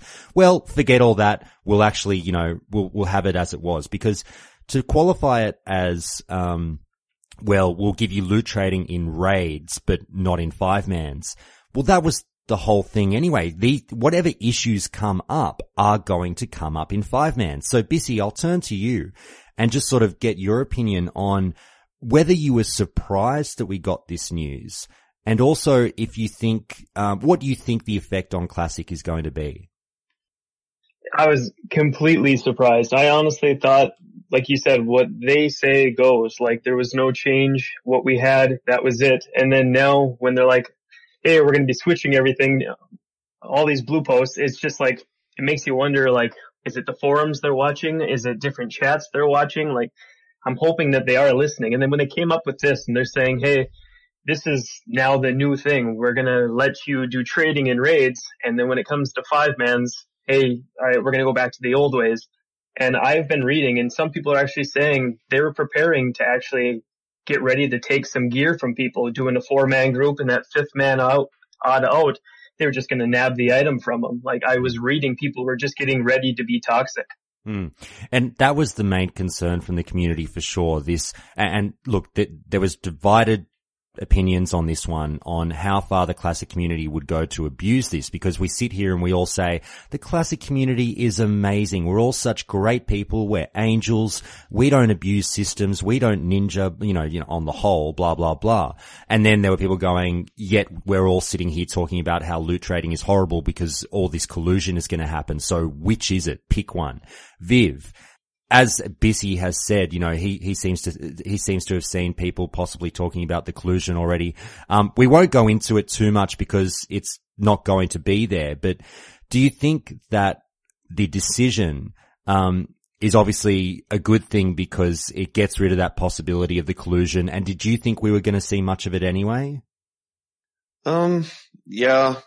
I mean, the thing, the fact of the matter is, uh, as I've always said and will continue to say in the Discord and maybe will be in an anger management that I submitted one of these days soon. Um, it's all about the design of the game that influences what people do, not, not just people aren't just naturally going to be terrible people or good people outside of the context of the game. Like it's all about the game and the way it's designed, how people are going to act. Like people have been the same for centuries. So mm. it's, it's just the environments that they're in that change. So mm as far as this, like if the if the system was there for them to abuse, they would. Hmm. That's the reason the classic community is really that good is because that's how the game's designed. It's designed to make people work together. Hmm. Bissy, I'll turn back to you and just say this. So we are being told that obviously loot trading still very much going to be there, but just in raids. So I'm presuming that again, we're going to get some kind of universal applause to this change in that I don't think anyone really has an issue with loot trading in raids only because we get the examples of, oh, what if a master loot goes wrong when you're running a raid with your guild? That's the perfect opportunity to just be able to do the loot trade and nobody gets hurt. Um, are you fine with it still being in the game in that aspect, or would you rather still have it taken out altogether?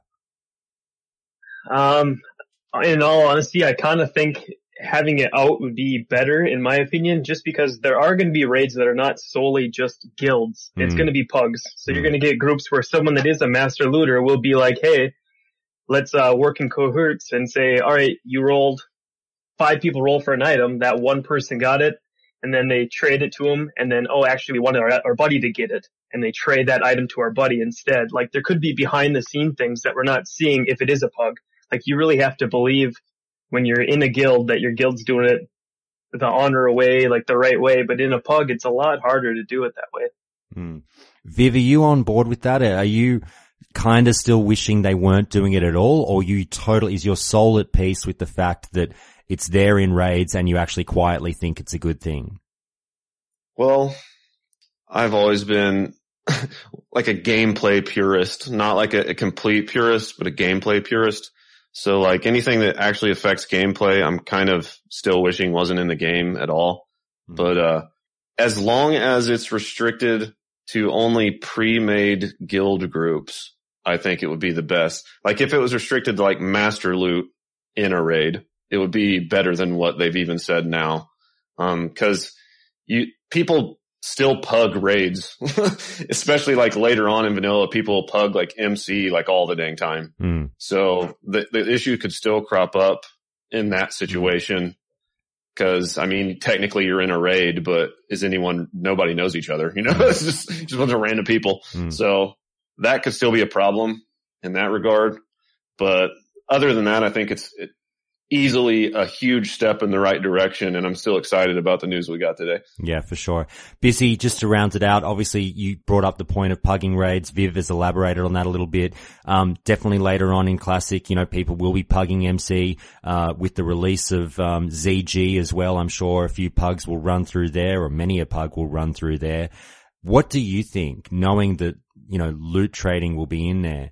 Um, what do you think is going to come of that in terms of perhaps, you know, the community policing itself and it will all be fine because if someone does want to sort of try and fuck over a pug, you do the old, hey, trade me that item or equip it or do something with it. And then, you know, you know, the community self-regulates if you see someone dick you over. Is that, are you not fussed because, um, that's the kind of justice that you're sure will happen anyway and people won't abuse it? Or do you think that it might still get abused a little bit in those, you know, um, let's say, for instance, a, a ZG pug?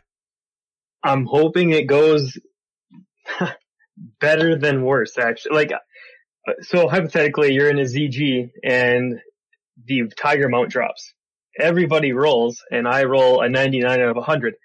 And then all of a sudden I start getting whispers. Hey, Trade it to me. that- Trade it. Trade yeah. it. I'll give you three, four thousand gold. I'll be like, well, hey, I could use the gold. All right. I'm going to wait and not use this item until I'm out of the instance. And hey, hey, give me that 3000 gold. Here's your new mount. Hmm. It's uh look, I think it opens up some interesting doors. If my opinion is I'm the person who's completely at peace with it now, given this extra bit of news. Um I, think it will solve some problems. It might raise a few, but I think it solves more than it sort of brings it it solves more problems than the problems that it brings to the table. So I'm sort of down for it. Um, it's great news. Viv, we'll just round out on this point. We've talked about how it seems that, you know, they're listening to us. Again, we keep saying they're listening to us. And it's funny how here we were a week ago and I was on the show going, well, they seem to be open to, to changing things that they've said. Maybe loot trading is next. And then ta-da, here we are flipping the table on loot trading. What do you think this means for other decisions they've told us are coming that aren't as popular, such as sharding? Oh man. Uh, that's another one that, you know, I guess you can never say never with this, this team because when you said maybe loot trading will change, I was like, nah, that's not going to happen. Mm. But then it did. So I don't know. I was, I'm equally as, uh, uh, in the same boat thinking, you know, like there's no way they'll change the sharding idea, but maybe they will. Who knows?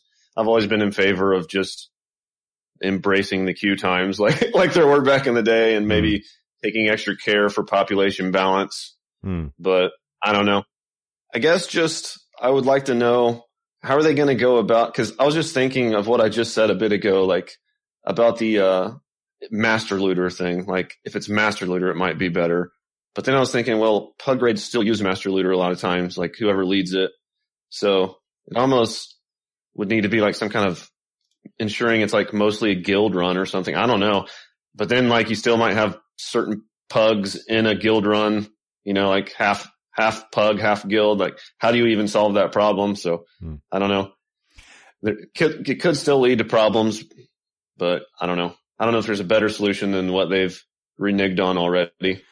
Bissy, I'm not sure what your crystal ball is showing, but tell me what your prediction would be. Do you think that, you know, we all said that loot, well not we all, I and some people said, seems like loot trading's a done deal. Then they changed their mind. Do you think sharding is a done deal or do you think we could still see some news maybe backflipping on that given that they've seen our reaction absolutely losing our minds over it? I honestly think that they are going to flip flop a little bit with sharding. Like, I, I know they were saying like opener, like when the realms are first starting and everyone's zoning in, it's just going to be just cutthroat. There's going to be people everywhere. I'm on the bar, like on the edge about that. Like, yes, I see what is happening, but I kind of like the point where there's hundreds and hundreds of people trying to tag that one mob. But at the same time, I want to get level 60 as fast as possible.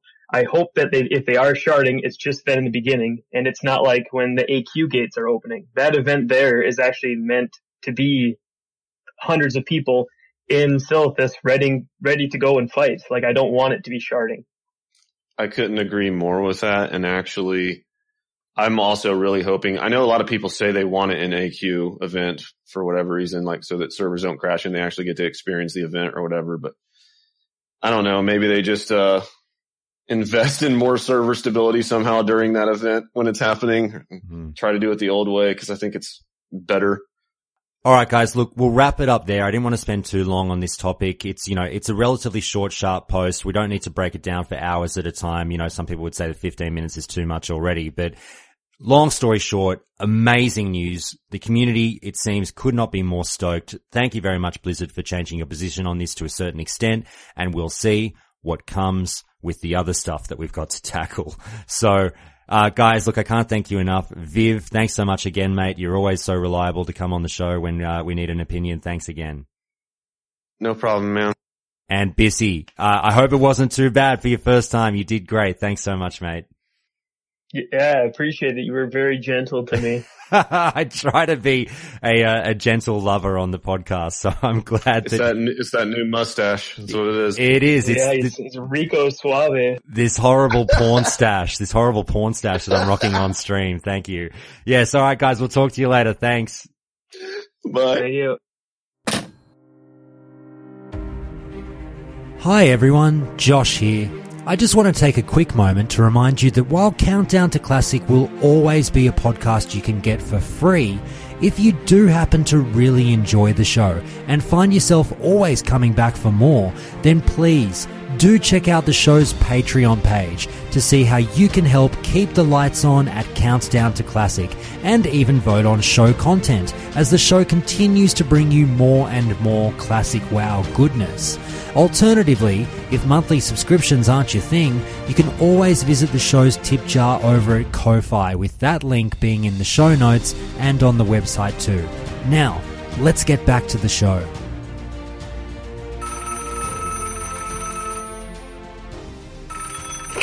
All right, it's time for another countdown to classic call. And again, more news. News. It's raining news. It's not raining men. It's raining news about World of Warcraft Classic. And we couldn't be happier about that. And I want to welcome back two returnees. Jamie, it's been too long. How are you? I'm good. Happy to be back on the show. So good to have you again. And it wouldn't be a countdown to classic call unless we had a little bit more of an Australian flavor. Zainzabar, welcome back, mate. Good, good to be here. Good to have you, mate. Now, you two are here to talk about the little tidbit of information that we got in the World of Warcraft question and answer session with Ian Hastaco- uh, Ian Hazzikostas and, uh, Josh, uh, Allen, the, is it Josh Allen? Uh, Law, either way, uh, the other day. Um, and they, at the, I think it was at the end of the session, they very, very quickly touched on a classic question and they mentioned, hey, by the way, guys, RP servers are going to be a thing in Classic. Unfortunately, no RP PvP servers in Classic, at least at the start. We'll assess things as we go along. Now, this might seem like a very innocuous piece of information to the vast majority of people playing World of Warcraft Classic. It's a relatively niche community that does the role playing thing. Um, you know, but it's obviously still a quite decent percentage of players. You know, I think that there are polls out there that have shown that about 9% of people, and again, I know polls are hard to gauge, but there was a poll on the Reddit a long time ago that got about 20,000 uh, votes and about nine, eight, nine percent of people said they planned on playing on an RP PvP server. So there was a lot of backlash to this news and a lot of devastation from the RP commu- uh, community. And Zainzabar, you're here because you're very much so part of that RP community. You've been on the show talking about RP before. Tell me how you felt when you saw this news. Uh, a little bit disappointed, but I'm not. I'm not incredibly surprised. Um, just because like you said, it is a bit of a niche, um, a niche. I don't know how to pronounce that word. Uh, but Ian Hazacosta said the same thing that they're definitely planning on having RP, and I don't think they would have ever uh, even considered launching the game without some form of RP. But he said RP PvP is a bit too much of a niche. I don't think I necessarily agree with that, um, but it is definitely not as prevalent as playing PVE or normal PvP. Hmm. Now, it's funny because I don't really know what the split would be, but you know, I guess when people think of RP servers, they generally think if you're not involved in the community, you might just default to this answer. You'd probably think, oh, I mean, I know I would say this. Oh, RP players probably prefer PvE over PvP. However, the backlash to this news, you know, some of the comments are saying that no, no, no. PvP is where a lot of the fun of RP comes from. You know, you get to engage your enemy on the battlefield and sort of, you know, have a bit of fun with the, the creativity as uh, the, the creative side behind that. So Jamie, I'll ask you, tell me what your knowledge is of you know, where people's allegiances lies, lie if they're an RPer in terms of PvE versus PvP and also what your take on the news was. Um, I guess it just depends who you ask then, because I think we had some people in the Discord saying and on the forums and stuff that when you think of RP on WoW, that it really should be PvP because it's a it's an MMO. So there are just naturally other people in the game that you know you don't just role play with them, you also play against them, especially since it's divided into factions. So um, I think it like to me it just makes more sense to like fight against the people that you're seeing in the game, like whether they're a player or an enemy or a, an NPC, whatever. Mm. So, um, but I've also almost exclusively played on RP PvP servers. Mm. So I might be biased just because of my own experience in that. Mm. Well, knowing that you've done the majority of your time in game, uh, on an RP PvP server, were you devastated to hear this? Oh no. Um, I actually wasn't surprised at all. Like, um, so as much as I loved my experience on the RP PvP server, like I played on um, several of them actually. It was Ravenholdt, Twisting Nether, and Emerald Dream for a minute.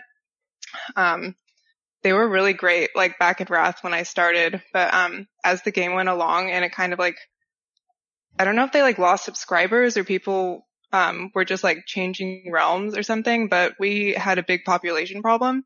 It got to the point where like you wouldn't see people in the main cities even. Like last time I logged in, um, I like I took a big break from like Mist to BFA, but I logged in recently and there was like no one in Stormwind. And this is after they had already combined two of the RP PvP servers um, into connected realms and stuff. So it's just it's it's a really bad problem. So um, I think they're just kind of foreseeing the same thing happening in Classic that happened in retail. That there's just not going to be enough people to to justify its own server. Zainzabar, I'll turn back to you because it, it, sounds like the two of you were not shocked by this news and you sound like, you know, you're saying it, it was kind of expected and it probably makes the most sense from Blizzard's perspective. However, it does seem like a lot of the people, at least on the classic WoW subreddit, really were taken by surprise and felt blindsided by this news because they just locked it in that this was going to be option and, and going to be an option. And to be honest with you, I had locked it in as well. I just thought, well, server wise, they're going to give us a bit of everything. Why would they not? And I guess we tend to forget we get caught up in the hype of classic and oh, it's going to be huge. Classic's going to be the best thing since sliced bread. They'll give us all these servers and it'll be amazing. But Blizzard also, I guess, somewhat has to live in reality and temper expectations somewhat. And that's why they've said, look, maybe later down the track you'll get it, but at the start, no. So what I'm going to ask you is, well, why do you think I guess it's hard to put yourself in other people's minds, but why do you think these people were blindsided by it? And do you think they were right to just presume that this was coming? I think it was just simply that they were taking their experiences from retail and just applying it to the classic, um, uh, the classic landscape without even thinking about what Blizzard would be um, you know, approaching from a business perspective. But I, am actually, to be honest, I'm more surprised at the surprise because when, when we heard loot trading was announced, um, everyone was, you know, incredibly surprised. I mean, I admit I was too, um, cause it's, it is something, you know, a feature that we didn't expect to see in Classic. But, um, people, you know, that's, with all the all the stuff that's led up to this, I don't see why people are surprised that um, you know it's not classic 100%. And actually, I think RP PvP servers weren't in at launch anyway. I'm pretty sure they were in at 1. Uh, 1.5 or 1.6. They were added. Uh, sorry, I double checked. It was 1.7 that Emerald Dream was added. I'm pretty sure oh. that was the first one. Okay, yeah, yeah, I'm pretty sure. Yeah, yeah, yeah. So 1.7. Um, so uh, the game did launch with RP servers, I believe. I did try to double check that. Um, but yeah, so basically that's that's all I can really guess. I've sort of taken my feet out of the RP community um, in the break. I haven't been keeping up with any of my old contacts, so I uh, don't really have my ear to the ground in the RP community anymore. Unfortunately, I'm just drawing from experience. Um, yeah, that's that's really all I can think of. You know, people just think Classic was going to launch the same as retail. Hmm something that I've noticed with a lot of these news items that people will react based on their own personal experiences and not consider the fact that like not all servers acted the same way or like turned out the same way. So, um, I mean, I kind of implicitly expected them to have RP PvP servers. Like it wasn't even a question in my mind until they announced that they weren't going to be there. But like within a second, I was not surprised just because of my own experience with it. So, um, but if I had heard or if I had dropped out of the game sooner than I did, I would have been like I guess in that same community that you're talking about where, you know, I'd be mad about it or whatever just because like I didn't have that bad experience of like what it's like to be on a dead realm. So I think it's kind of a lack of um maybe not empathy, but just understanding that not everyone had the great experience that you do and that there um, you know, other people who or I guess like other situations that you're not accounting for, if that mm. makes sense. So in saying that, can you still sympathize with the people who are pouring their hearts out on the forums saying this has sort of really, really broken their dreams for Classic? Oh yeah. Um, I mean, I think that they should do that too. I, I heard that there was a poll or not a poll, a petition going around about, um, having them add them later or whatever, because they did say in the de- or the water cooler that, um, they would be open to adding them eventually if it was appropriate. Um, so like Blizz is listening you know, like obviously from the other blue posts that are coming out, they are reading forum posts and stuff. So anyone who feels strongly about this should definitely like raise their hand and say so in like a public way, I mm. think. Yeah, I, I agree with that. And, uh, I, I actually, to be honest, given the, the changes that they've made so far to the other things they've announced, I wouldn't be surprised again if this was changed before launch, even if they said we were originally going to launch with six RP servers, we'll now launch with five and one RP PvP. Oh yeah. yeah. that's a good point. Yeah, well that was the next point definitely because this news came the day before we got this huge news about the changes to loot trading. So Blizzard has seen our feedback on the loot trading issue. They've sort of, you know, digested it and they've thought on it and they've said, all right, you know what? We'll go with you all. We'll change it up and only do loot trading in raids because that seems to be the best middle ground. Seeing that come the day after this RP news, Jamie, I'll start with you would you have some kind of hope that again we'll get Blizzard doing the we heard you and here we've changed our stance. So there's your one RP PvP server. Oh yeah. Um, and it's something that like I'm kind of chewing over the idea of like raising my hand too, just because, um, you know, eventually it kind of turned into a situation where there weren't enough people and it was a dead realm, blah, blah, blah. But like it started off really well. Like I, out of all my time on WoW, like I enjoyed when the RP community and like Ravenholdt and Twisting Nether, um, when I would actually see what was going on, like kind of in the background, like when you had like the full on RP PvP element going before, you know, everyone just like basically left to either quit the game or go to another server because it was dead. Um, so anyway, so like it's just a really good experience to be in one. Like if I had to choose a type of server, that's the one I would choose. So, um, like I understand that they are trying to do what's best for, for the game, but, um, I don't know. I think it's worth speaking out for it. Hmm. Zanzibar, would you be, as you said, you know, not only recommending people voice their opinions if they're unhappy, but would you be anticipating that were people to voice their displeasure with this, that this is something that Blizzard might reconsider, or do you think it's locked in? No, I definitely think Blizzard would be open to reconsidering it, and and I I sincerely hope they include at least one or two RP PvP realms because you do get a different feel out of the um, RP PvP uh, than you do out of regular RP. And uh, in my limited experience, I should uh, say as well, because I, my predominant experience comes from RP, but I did play on Emerald Dream for a bit as well. But um, there's also actually I was going to ask you, Jamie, did you do any RP when you played on RP PvP, or did you just sort of watch from the background? I just watched. Um, sorry, I I would pass by roleplay every once in a while. It was mostly when I was working on like achievements and stuff. Um, mm. so they would be like in the old deserted cities that like people don't really go to for any like practical reason other than to roleplay. So, um, mm. but you know, seeing that is just like it really adds to the immersion of the game, which is something that even like if you were to play a PVE or a PvP realm, like people talk about immersion all the time in WoW. So it's just like built in immersion from other players that you wouldn't get on another realm. So I think it's a really cool element. Yeah, that's, that's absolutely a great point, and that's why it was something else I wanted to point out is a lot of the people on RP realms, and people don't really know this, they don't actually RP. It's probably, you know, I don't know the numbers, but probably 40% of people um, on RP realms don't RP at all, and they, they just enjoy being immersed in that atmosphere. So it's, it's sort of like a supporting, um, you know, supporting ensemble, uh, if you'd like. Um, so I, I think some people would want to have that immersion of the RP and have the immersion of PvP and combine that together, um, and, you know, have the RP PvP all in one. So I would be surprised if uh, maybe not surprised, but I would be very disappointed if Blizzard decided not to change their mind and not launch with RP PvP. Mm. Now, Zanzibar, you mentioned to me in PMs, I'm not sure if you've already raised them, but you said there were a couple of sort of ancillary issues that came up out of this news. Have you touched on them yet, or is there something more you want to raise? No, I haven't. There was something that you raised, which was just that uh, Ian Hazzard-Costa said it might come out later. Uh, that was one thing. Mm. The other thing was he said um, I don't remember if it was in that call, uh, that um, show or the other one uh, that Jamie linked me, but um, he did say that they weren't going to release RP servers outside of the large realms. Uh, that is the current situation in retail. The only RP servers on the US um, the, the US client or service, I, I don't know the terminology, are the only ones that are actually on the, the North American servers. Mm. Um, so in that same battle group thing.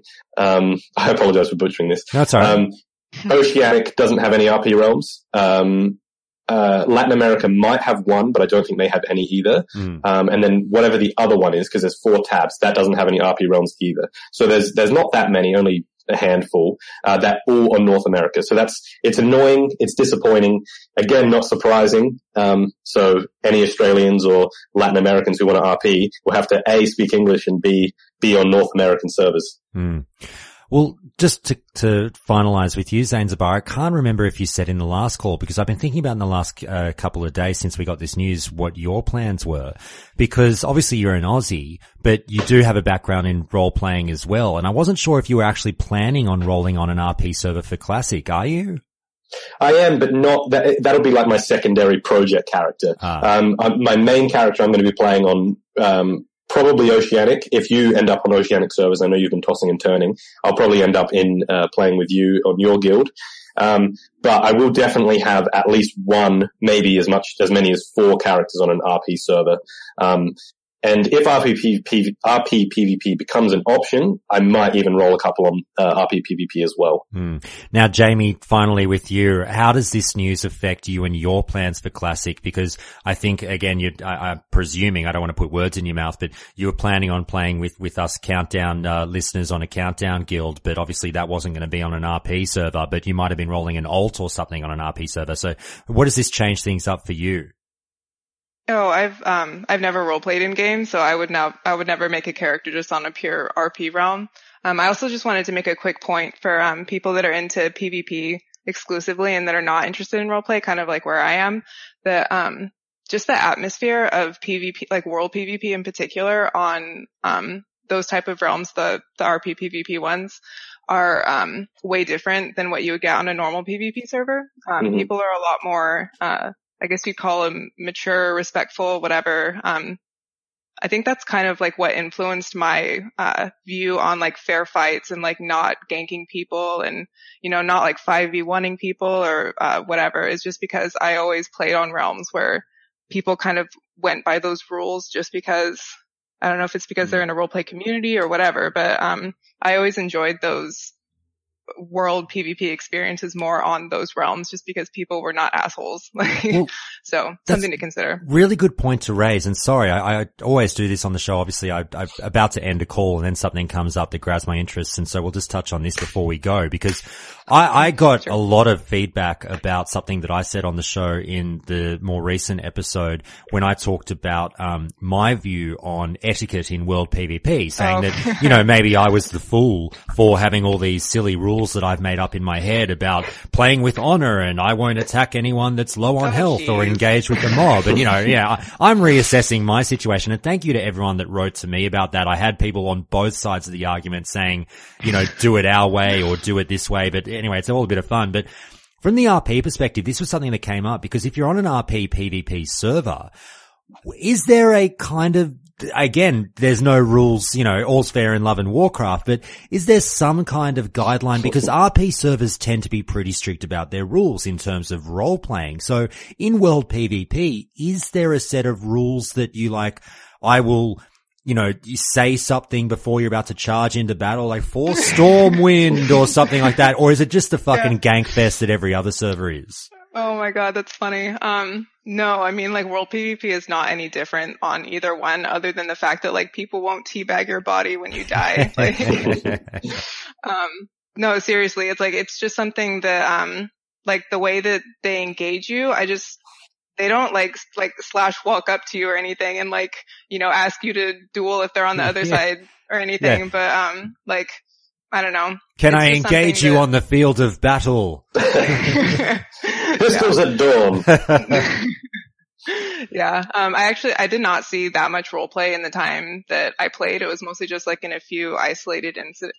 Sorry, my phone's ringing. That's all right. Um, instances, but, uh, like you said earlier, Zainzabar, something about like 40% don't. I would say it's more like 80% don't, at least on the ones that I, that I rolled on, but you know, maybe it's just cause I wasn't seeking it out. Um, so yeah, that's true. I mean, the, most of the RP I did was because I was looking for RP. And there, there, are times, you know, when you just want to turn it off and you just want to go about, you know, farming for whatever the hell you do on retail these days. Mm-hmm. Um, but yeah, I think it's just when you, when you PvP on RP PvP, if you're an RPer, I think you just sort of, uh, this was my experience at least, you just sort of think about how would your character do this. So I think Jamie's definitely right in that um, people are more mature in the way they approach it. Um, and that's just something that's across the board on RP servers. There's less trolling. It's just that when people do troll, it's more disruptive. Mm-hmm. Okay, fair enough.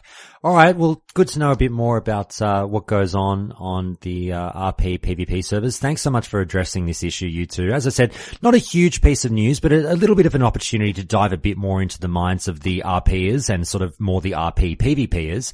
But thanks so much again for coming on, guys, and answering the call. Zane Zabar, always a pleasure, mate. Oh, thank you. It's uh, I love being here. Really, always, you know, call me when you need me. Absolutely, mate. And Jamie, uh, absolutely love you. Thank you so much for coming on again. It's been great to hear from you. Yeah, no problem. Happy to be on the show again. All right, we'll talk to you later, guys. Cheers. Bye. Thank you.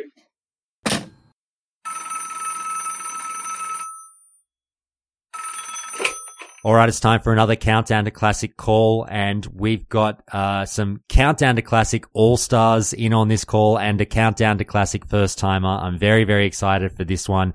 Touching on a topic that we touched on recently because obviously Blizzard has addressed it, and we felt like it was a good time to get into it. You know, striking while the iron is hot, so to speak.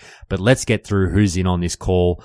OG, my man, our resident PvP expert. You know, you, you've been designated that title, so I hope I'm not putting the pressure on by calling you that. Uh, I, it's an honor and a privilege. I hope I can live up to it. you certainly have been so far, so I'm so glad to get you back on the show. Love talking to you.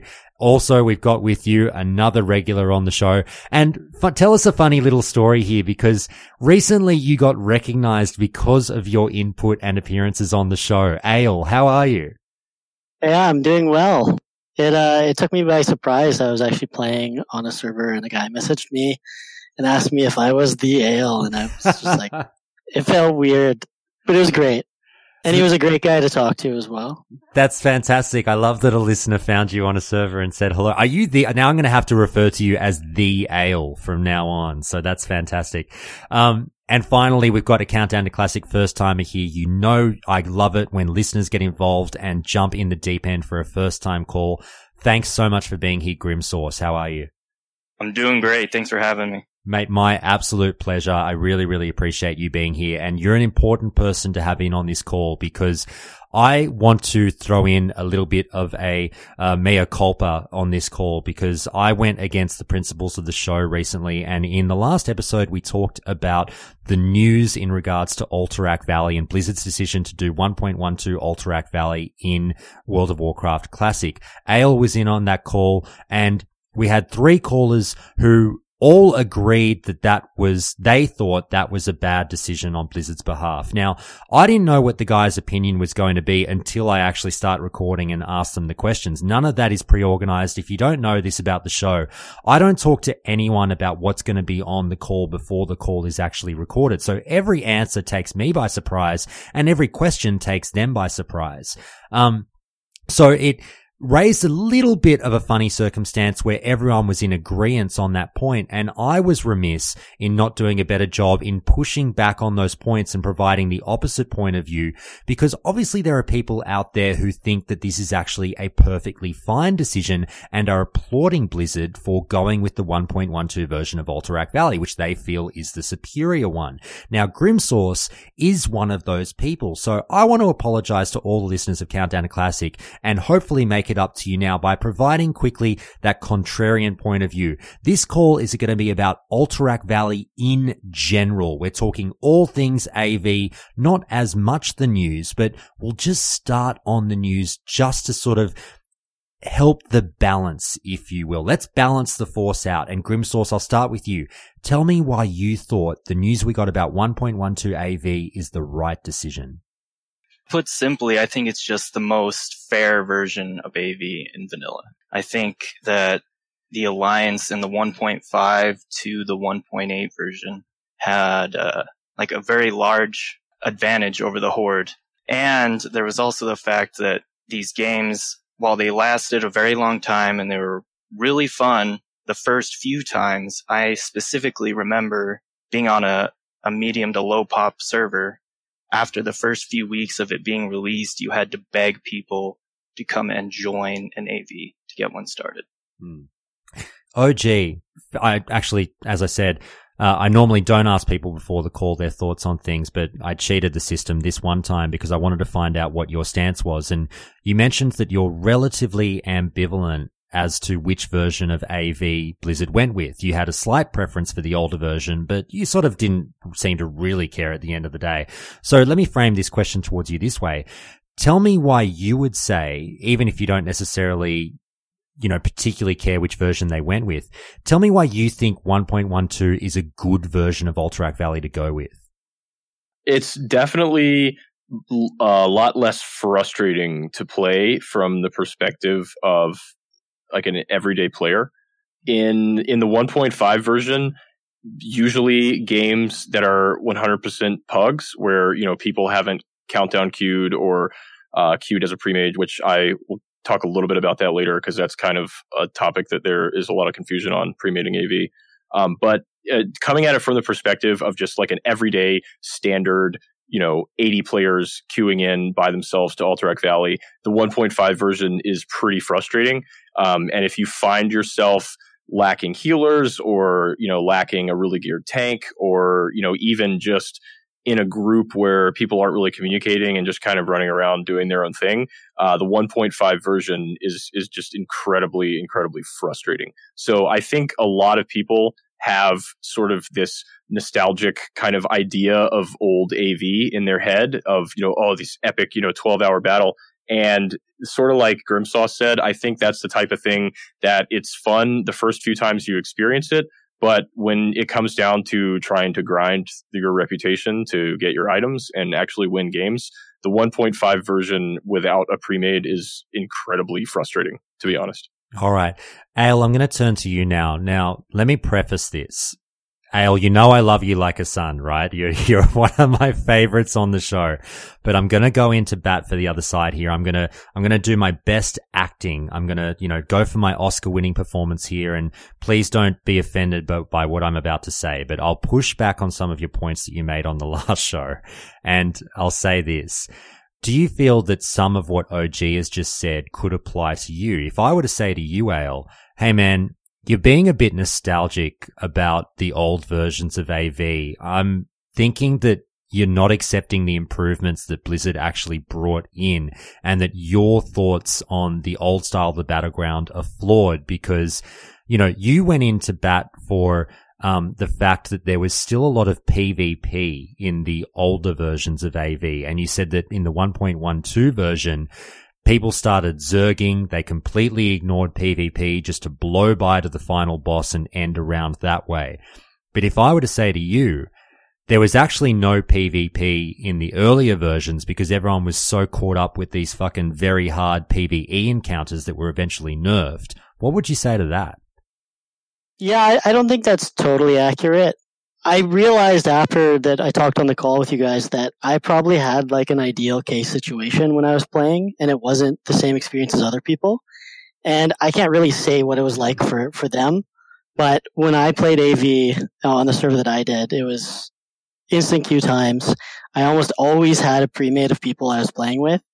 So maybe it's, it's possible that my opinion is way different and I understand that. So for us, when we were in there, we were always PvPing, you know, to get to the end, you know, PvE encounter. And that could be like vastly different. Hmm. Well, so I, I understand, I understand there might be like another side to it. But at the same time, when the old version was at its best, I think it would be far superior to anything the new one can. Hmm.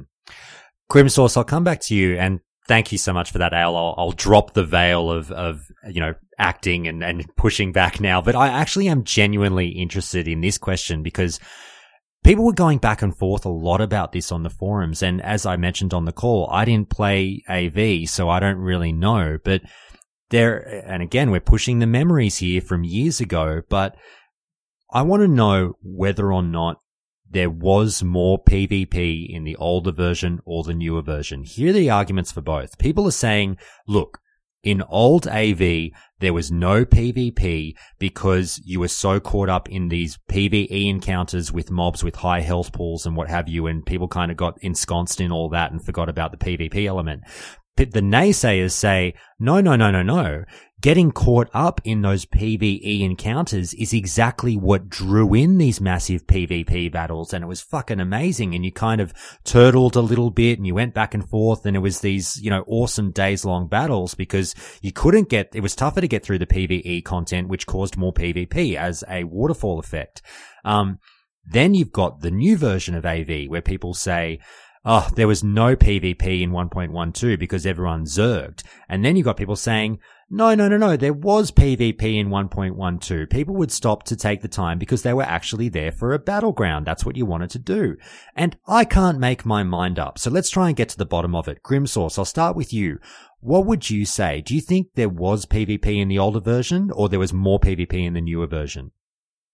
To be frank, I think both of them had probably the same amount of PvP. It just depended on what the opposing team did or your team did. Like in one, in the 112 version, you can have an extended PvP battle if you control the choke points and force the enemy to just grind against your turtle for hours. And the same could be said for the old version. All right. OG, what are your thoughts? Yeah, I think that a lot of the change in the way that AV is played really has more to do with the attitudes of players than actual changes to the battleground. It there definitely is a difference, and like I mentioned, the landmines in the 1.5 version were a really big deal. So in the 1.5 version, it was still possible to Zerg. It was just a lot more difficult, and there was like zero room for error. In the 1.12 version, Zerging is easy enough that any group of 40 people can just kind of hop in the battleground and do it. In in 1.5, it was a lot harder to Zerg. That being said, it was a lot easier to turtle in the 1.5 version because of the landmines and the fact that there were, you know, overpowered mobs all over the place. But what Grimsource said is accurate about even in the 1.12 version, if you want to kind of force a more PvP oriented longer game, it's definitely possible to do.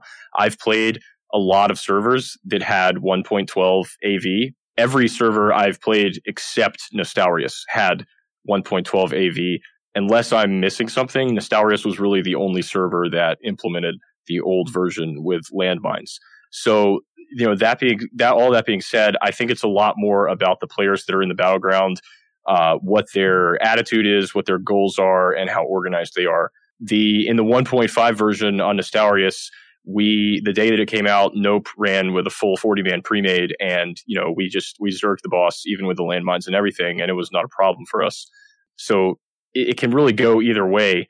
Um, but like I said, in the 1.12 version, all you really need are like five, six, seven geared players that that are really know what they're doing. Specifically, a couple of healers, some mages, and some hunters, and you can pretty easily force a turtle with just five or six people. Um, I I was sort of notorious for making a hobby out of that on a lot of servers. Um, of just you know posting up in the alliance base and just like me and a paladin just holding it for as long as we could. Mm. And it, it really it doesn't take a lot. So if you if you go into the game with that goal of wanting to force a turtle and create like this epic four hour battle, it's still possible in the 1.12 version, it's just a little bit less likely to happen naturally, if that makes sense. Yeah. I'll, I'll, I'll turn to you and we'll, we'll round out sort of this portion of the call about the news. Um, with just getting one final perspective from you because you raised this point on the last call last week and it's being brought up again by Wow Magic TV and Twitch chat. And I think it's fair to touch on that a lot of people got back in touch with me and have raised again on the forums. Um, the, the talking about these five to 10 minute games in the 1.12 version. Now you put forward that if we do get the 1.12 version, which we, we have been told we're getting, the game devolves into five to 10 minute rounds with these Zergfests. There was a bit of pushback to that from some listeners, um, who seemed to say like, no, they're blowing it out of proportion. It wasn't that bad. But a lot of people are also saying, no, it was that bad. Games were over really quickly. So final point on this one. I know you said it last time, but maybe mention is it the case that games, you know, kind of did go over 10 minutes more than you think? Or are you really sticking to your guns and going, people don't understand how fucking quickly AV games ended in 1.12? I'm sticking to my guns. It's definitely uh, more short games than long games. And I, I really believe that it's due to kind of like the reward system almost. You know, people are motivated to get a game and get a game done quickly, right? Mm-hmm. And there, there'll always be people who try and draw it out. Um, I always try and draw it out. Actually, I would always, you know, equip my trinket and hearth back and try and nuke down the other team um, because I want those big epic battles yeah. that are like I feel like are a little bit missed. So I, especially on the weekends and stuff, people are usually trying to grind out uh, their honor, grind out their uh, reputation, and sometimes I, I, know I experienced it where you feel pressured to not PvP, hmm. which is frustrating because, you know, if you're not, people are calling you out. Hmm. Uh, you know, you're not aligned with everybody going just, you know, for the end boss and capping the towers and stuff like that. Hmm. Yeah, I was I was going to say a lot of times um, if you do decide to defend, and kind of defend or turtle or whatever you want to call it and create more PvP in a drawn out game.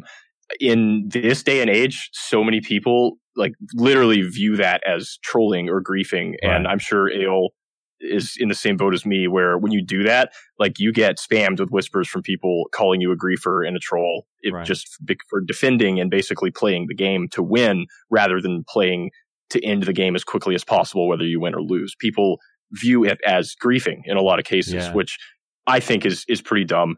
But, you know, in the per- from the perspective of somebody that's been grinding rep for a week and is sick of the battleground, you know, of course they're going to react a little bit emotionally when when somebody tries to drag the game out. Right. So that, that actually made me uh, remember something. You you did play on the Chronos, right? I played on Chronos too.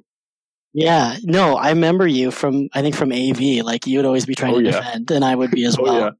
Free action potions, sapper charges, wiping them on van all day, dude. Yeah, yeah. Just blow my blow my wad on sweeping strikes and recklessness, and try and get somebody Yeah, down.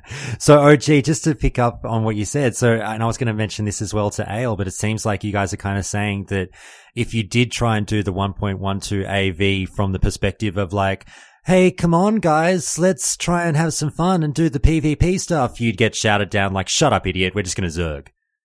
A lot of times, yeah. But I, I and I that's what I'm saying. I really think it, a lot of it comes back to the attitudes of the players and what people's goals are. Um, because like I said, it's possible to Zerg the 1.5 version. It's just a lot harder, and it's possible to turtle the 1.12 version. It's just a lot harder. All right. uh, I'd say that's fair. Grimsource, I'll give you your, your last say on this topic and then we'll move on to the battleground in general. You know, if you want to say anything to these guys as to something that might convince them, guys, look, I appreciate that you might have love for the old version, but here's what you're missing on why the 1.12 version is so good. Uh, I just wanted to add that while I agree that the game, the 1.5 version can be incredibly fun for the first few times, that it becomes increasingly boring and it's just not very enjoyable. In fact, John Staats in his uh, Q&A six months ago, he commented on a question similar to this. Uh, I believe the question was, AV is probably one of the best designed battlegrounds you've made. I'm sad that it was reduced to what it is now, but why is Blizzard so afraid to implement something like old AV? And John Staats replied, AV wasn't very popular. While some people enjoyed the mix of PvP and PvE, most did not. Hmm. So I think that just Yeah. adds some little spice, you know? Yeah, definitely. I yeah, saw it kind of sums up the attitude of, of the players just wanting to get it done. You know. I think at its best, it's better, but generally it's not at its best. And so it's probably like worse for the overall people. Hmm. If you can have an ideal teams and everybody's kind of all aligned, I think it is better. But as we know, that's probably not going to be the case. Okay. So is it fair to, do you think it's fair for me to sum up and say, look, while old AV might be the best version of that battleground, it's for a relatively niche, uh, sort of corner of the community and for the needs of the, the community on the whole, newer AV is probably right, the, the right decision. Yeah, Yes, I think that's probably accurate.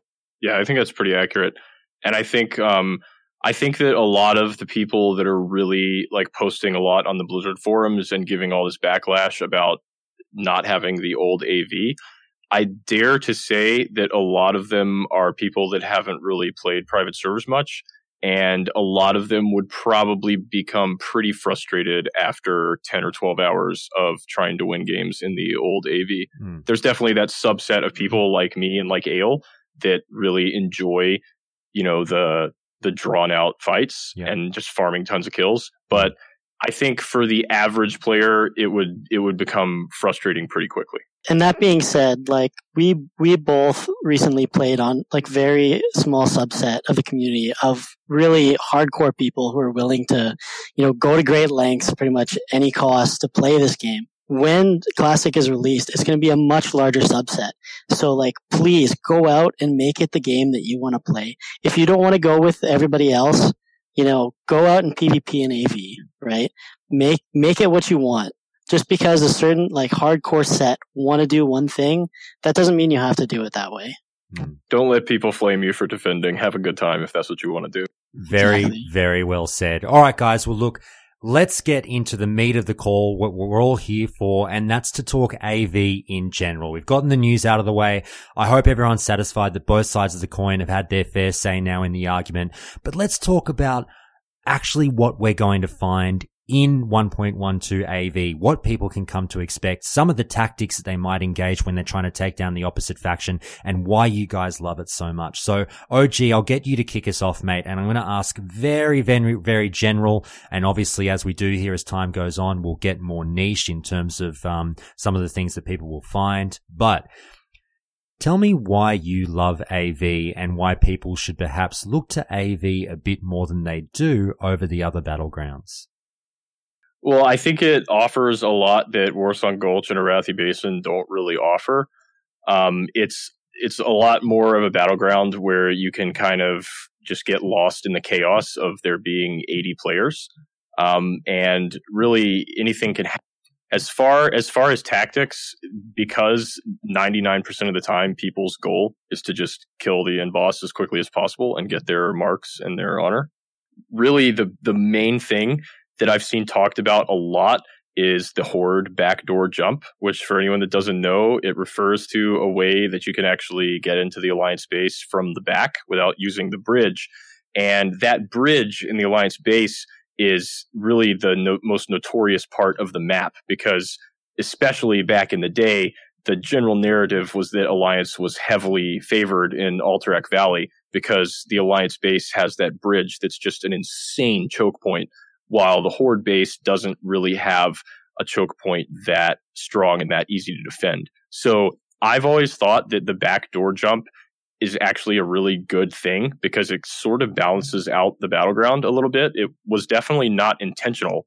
Um, you know, they didn't put the backdoor jump there on purpose, but it's, I think it's a good thing. Now, that being said, there's a lot of confusion out there about whether or not the backdoor jump will be possible on classic.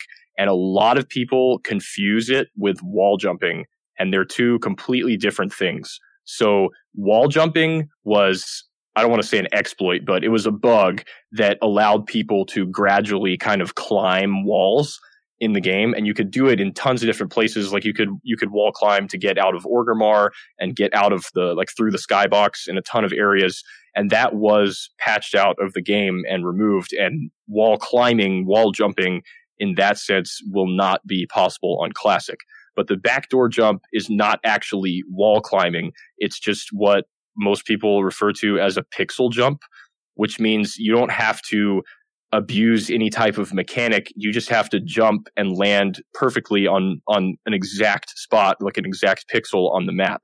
So pixel jumps and wall jumps, two different things. Now, in the classic demo, I didn't do this myself, but some friends of mine actually were able to get into the battleground files on the classic demo and run around Warsong Gulch and every single pixel jump again not not wall jumping but every pixel jump that is present in Warsong Gulch was also present in the demo so that would lead us to believe that the backdoor jump will indeed be possible on classic That's a hot take. I love it. I love it. Ale, anything to uh to piggyback off of that with? Uh, as far as like the choke point and it being alliance favored, I- I would agree. Um, generally, that was the the most commonly held opinion, just because it is so narrow and it was really really tough for Horde to break through. Hmm. Well, Grimsource, I'll turn to you for this one. And uh, now that OG's raised it, I figured it's as good a time as any to discuss because one thing that turns me off, if, you know, um, I'm just looking to get involved in battlegrounds, I might be new to the game, I might not have played much PvP back in the day, but if you were to tell me that a battleground had an obvious imbalance in terms of it seemed to favor one faction, I'm going, well, then why the fuck would I want to play it? Tell me why you still loved AV and what your thoughts were on that potential favoritism towards one faction in the battleground. While the the balance is definitely off and Alliance have the bigger the upper hand, I think that just adds, you know, sweetness to your victory. It's just I think that's the same with all vanilla, really. You have to go through this, you know, harder leveling or grinding through dungeons with more trash, etc. It's just the same. That victory at the end is just that much more sweet. Hmm. Now, it sounds like you were perhaps playing the game as a hoardie. Is that right? Yeah, I was always horde. Okay. So you you liked to rise to the occasion. You liked the thought that you were playing with a little bit of a handicap and then you could sort of cheer a bit harder if you got up. Yeah, actually, I think that's the whole mindset of the horde in the first place. They were kind of the under. Okay. Well, why don't you talk to us about, let's start from the Horde perspective and then we'll turn to the Alliance. As a member of the Horde, Grimsource, tell me what you are looking to do when you get into Alterac Valley. You know, the battleground starts, everyone rushes out. What do you personally enjoy? What, what point do you enjoy getting to first or what do you like trying to do first in that battleground? Uh, typically I try to roll with like four rogues and myself as a resto. And I like to run up to Stonehearth, I think it is, or maybe the next one above that, Snowfall. And we, we do the back door to the Alliance base and go and stealth cap their two bunkers before the rest of our raid gets there while they're killing the uh, bunker boss, Balinda. And I always found that the most fun. We just kind of split up in two different groups and myself as the resto druid, I just jump between the bunker or the two, yeah, bunkers. Okay. It's pretty, it's pretty fun. OG. Yeah, backdoor jump really is like the best unintentional balancing mechanic to ever happen, to be honest. Hmm. Well, I mean, OG, I'll get you to dive down that rabbit hole a little bit more. Like, is that not a turn off to you? And also, would you say people should not be turned off by the fact that there is this little imbalance here? Well, I, I, you're referring to the backdoor jump as an imbalance? I, well, sorry, just the sort of slight alliance, the favoritism to the alliance in the design, whether that might be Yeah. by way of the backdoor jump or other factors as well. Well, uh, what I would say is that the backdoor jump really evens things out, like I mentioned. Um, without without the backdoor jump, the the battleground is pretty insanely biased towards the alliance having an advantage. But with the backdoor jump being in the game, I think it's it's pretty fair to be honest. Okay, fair enough. And a lot of people complain about the backdoor jump and say it's an exploit, but it's not because anyone can do it. Uh, it's you know it doesn't require any type of mechanic that's not an everyday mechanic. It just requires you to stand on a spot, push W and spacebar, aiming at the right spot, and and that's it. It's you know it's pretty simple, and with you know ten minutes of practice, anybody can do it with a pretty high rate of reproducing it. Um, so I think calling it an exploit is is really unfair because it's in the game. Anyone can do it, and like I said, in my opinion, it really makes the battleground a lot more balanced. Uh, if Horde were forced to enter the Alliance base from the bridge, there would definitely be some imbalance because there are multiple ways into the Horde base. So I think the backdoor jump just really evens things out a whole lot. Um, like I said, based on researching the demo and the fact that pixel jumps were possible in the battleground files in the demo, I expect the backdoor jump to be in classic, and I really hope that it is because I think it makes the battleground a lot more fair for the horde side. Okay. Here's a cool, intense question from Zanzibar that's just popped up in Twitch chat that I'll open up to the group. So first in best dressed here and whoever thinks they can tackle this one. Zanzibar ask, and this is sort of apropos of nothing we've talked about, but I'll, I'll slide it in. Um, I was wondering what the actual effect of 1.8's Blizzard that knocked some neutral forest trolls into the graveyard was.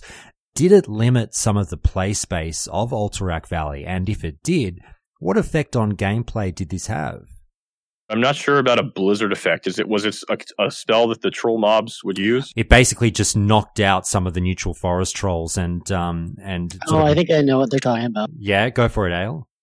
Well, that that was just kind of like creative language they used. They said they just like R. It was like an RP thing saying that a blizzard had knocked them out, just as a way to say that Oh, they. Were, yeah, I know what he's talking about now. okay. Yeah, In yeah, the yeah. Patch notes, you mean? Yeah, I remember now. Yeah, so there were yeah, another feature of 1.5 AV was just an absolute shitload of elite mobs just kind of wandering around the field of strife, Hmm. which was just another reason that 1.5 AV was only really zergable with a full pre-made and pretty frustrating for pugs Hmm. because you know if you got two or three of those mobs on you, it would not take them long to daze you and dismount you, and then you would probably die.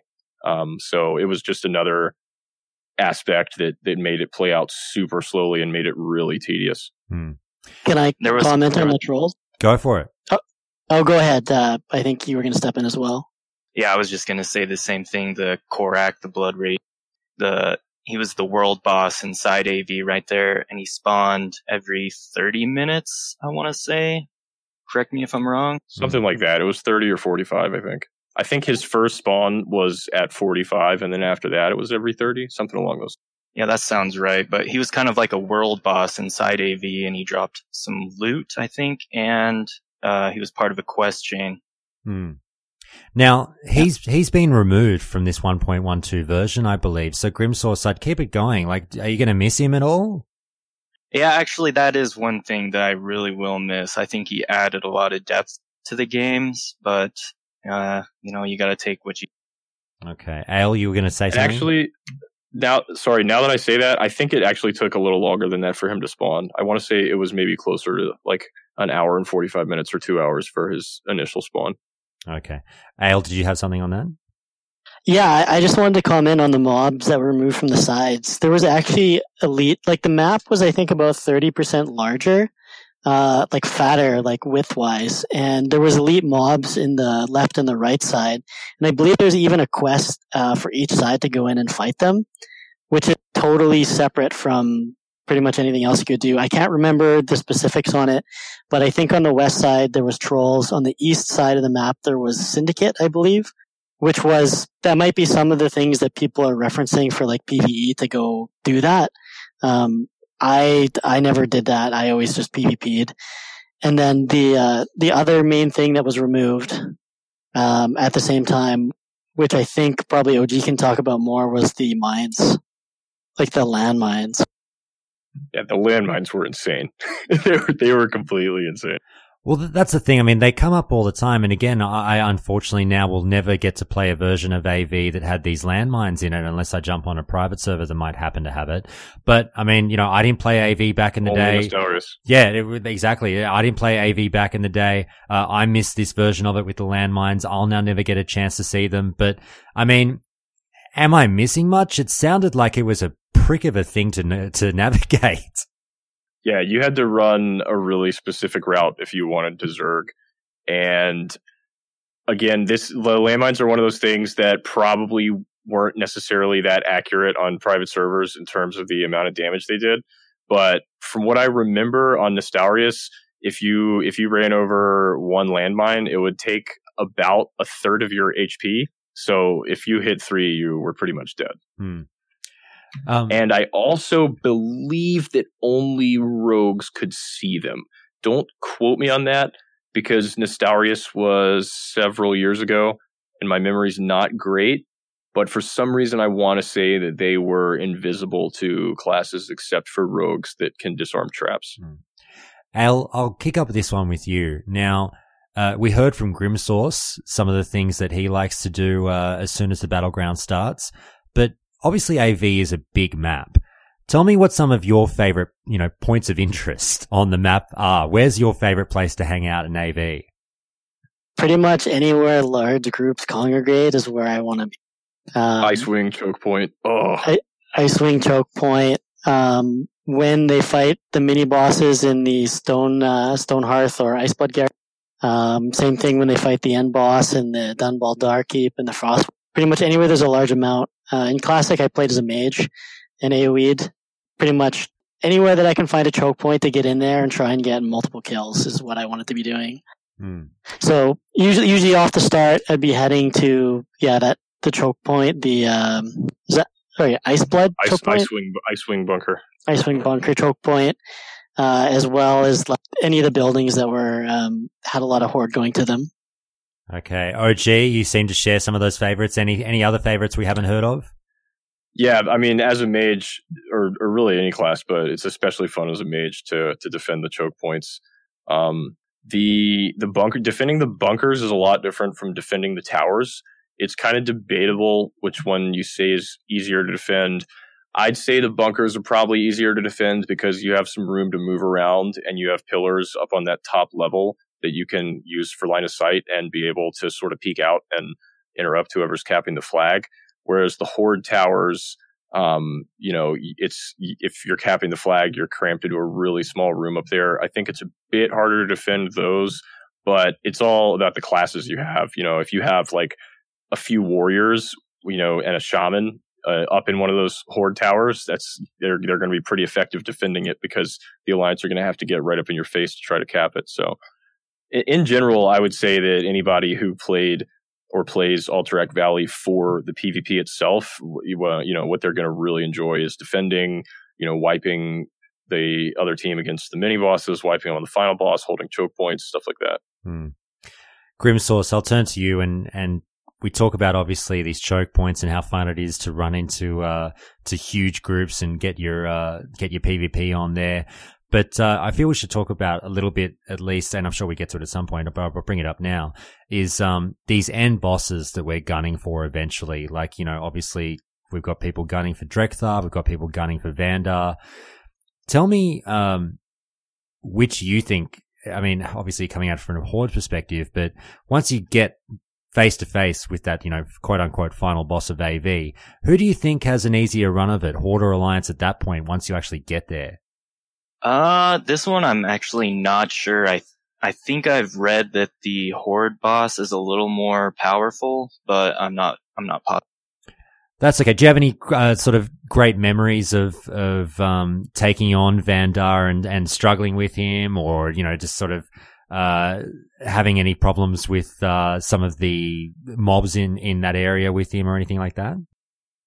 Um, yeah, the there's always the classic of people that while you're waiting for the uh, alliance graveyard to cap over, for usually you're just sitting around milling about, just defending, and most of the time you get people running inside to the boss room, aggroing, running back out over and over and over again. So you just get your entire chat frame is just full of him yelling for the alliance or whatever it is. It's it's pretty amusing. OG, um, I'll turn to you. Well, you're the kind of person, obviously, who's had a lot to say about some tactics in, you know, Warsong Gulch, Arathi Basin. If I were to ask you, okay, we're putting together the perfect battle plan, plan for AV. Let's start maybe with group composition. It's, you know, huge group going through AV. What is your perfect raid group for this battleground? Well, you want to have uh, you want to have some big DPS classes go to Zerg the boss with with healers and a couple of tanks. So you know, I would like I, like Grimsource sort of mentioned, you you definitely want to send your rogues and your druids to go ninja cap right off the bat, um, and especially uh, well, really on either side, you, you, want to send the ninja cap because once you tag the tower, uh, you can despawn the archers, and that lets the rest of your raid kind of funnel in. So having rogues and druids run ahead to cap stuff ahead of time is really important. Um, but really, in in modern Alterac Valley, because ninety percent of the time it's basically a race between the two factions to try to get to the end boss and kill it faster. One of the most effective things that you can do is like I, I mentioned earlier, I think one of the best things you can do is have like a handful of mages, a couple of hunters, and a couple of healers stay back to defend. And they're going to get killed because, you know, they're going to be like six versus 40, you know, but even if they can sort of delay that other side from getting into your base, for like three or four minutes. Hmm. Um, in in today's modern AV, that's usually a Zerg. That three or four minutes can win you the game. Hmm. So it's actually kind of funny because a lot of times, if especially on a smaller server, um, you know, we don't know if Blizzard is going to give us battle groups or not yet, but on private servers and you know back in the day for the majority of vanilla when there were no battle groups uh, a lot of times it's you're seeing familiar faces and you're kind of seeing the same players in every game. And a lot of times the defense kind of escalates. For example, uh, Ale talked a little bit about Chronos 2. And I remember when I was playing there, when Alterac Valley first came out, the honor values were super broken. Um, like all of the lieutenants and all the like extra mobs you could kill just gave way too much honor. So when Alterac Valley came out, it became not even worth it for rankers to play the other battlegrounds, and all the rankers just spammed Alterac Valley, and it was really funny because in the beginning, um, you know, my my pre-made would face the other pre-made, and we would both just kind of zerg, and then I started staying behind with a paladin to just drop like one huge frost nova cone of cold on on the horde raid and try to slow them down a little bit and so then they started having a mage and a priest stay back.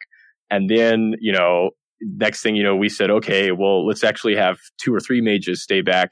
And it sort of had this snowball effect where after two or three weeks, both sides were just like relentlessly defending with like 15, 20 players and, and getting so salty at each other because the other team, it's like, well, if you're going to defend, then we're going to defend. Okay, well, then we're going to defend with more. Oh, yeah, well, then we're going to defend with more. Um, and so there is sort of a snowball effect, especially when you're going up against the same players on a smaller server with no battle groups. Okay. Ale, this is going to be my stupidest question of the interview, but I'm trying to sit here and think of a way to word this. Now, if I were to say to you, what would be your best tactics to win an Alterac Valley match? I guess we're living in that 1.12 world where you'd probably just say, well, I mean, it's zerging. So how much can I explain zerging? There's not much to it. But if I were to put a bit of a twist on it and say, all right, uh, if there's even a way to answer this, if I say take zerging out of the equation, let's say both camps agree not to zerg, what would you want to be barking out as orders as the general of your little uh, mob, your little group there in how to, let's say your alliance, um, how would you go about trying to win an Alterac Valley match? Well, uh, I'd want to set up some groups for backcapping. Usually, uh, stealth teams, strike teams of uh, rogues and druids getting down and capping graveyards and towers. Uh, you want to have like a, a, really good front line going. Uh, pretty much anything ranged, like uh, hunters are really for the front line. huge multi shots, just cutting swaths, and um, same thing with like mages for blizzarding the choke point, uh, warlocks as well. After that, you want to to have like pretty much like focused uh, strike teams of of groups. Hopefully, not getting caught by the other team's AOE, trying to get behind the enemy lines and, and flank them, and to be able to push uh, to push objectives. And hopefully, if you can line that up with uh, some of the reinforcement calls or the boss, you can really like uh, really it really helps to break stalemates. Okay. Grimsource, you've just heard the, obviously OG and Ale chime in on some of their, uh, general tactics for AV. I asked Ale about the alliance point of view, perhaps. Obviously, you mentioned your horde. Anything that you'd add? And again, I'll put you in that hypothetical situation of, let's say, for some reason, both sides have agreed not to Zerg. From the horde perspective, anything you'd add on some of the tactics that you'd be barking out as the general of the horde saying, guys, let's do it this way to ensure a win? Oh yeah, uh, my favorite troll strategy is to just get your entire team with you to go defend your mini boss and just wipe the alliance over and over and over again on your mini boss, kind of causing a turtle effect, which is always so. If you want to cause some real PvP and have a turtle and a fun match in 112 AV, that's the best way to do it, I think, is to defend your mini boss dude and just wipe the alliance. Okay. I'll stick with you. Yeah, that's, that's oh, a sorry, really good point. Is to make the, uh, like kind of have small, uh, strike groups to like defend objectives is really important. Hmm. Grimsource, I'll stick with you, mate, because you mentioned this point earlier, and, and we can dive into it a bit further because I believe, Ale, we've discussed um, a little bit of the graveyard tactics in AV as well. And you said you were a mage and you liked to organize, you know, bombing groups. You go out and you set fire to places with, uh, not set fire, but you blow places up with arcane explosion. And one of those places might be graveyards. Talk to me, um, Grimsource, about the importance of you know, maybe trying to control a graveyard in AV?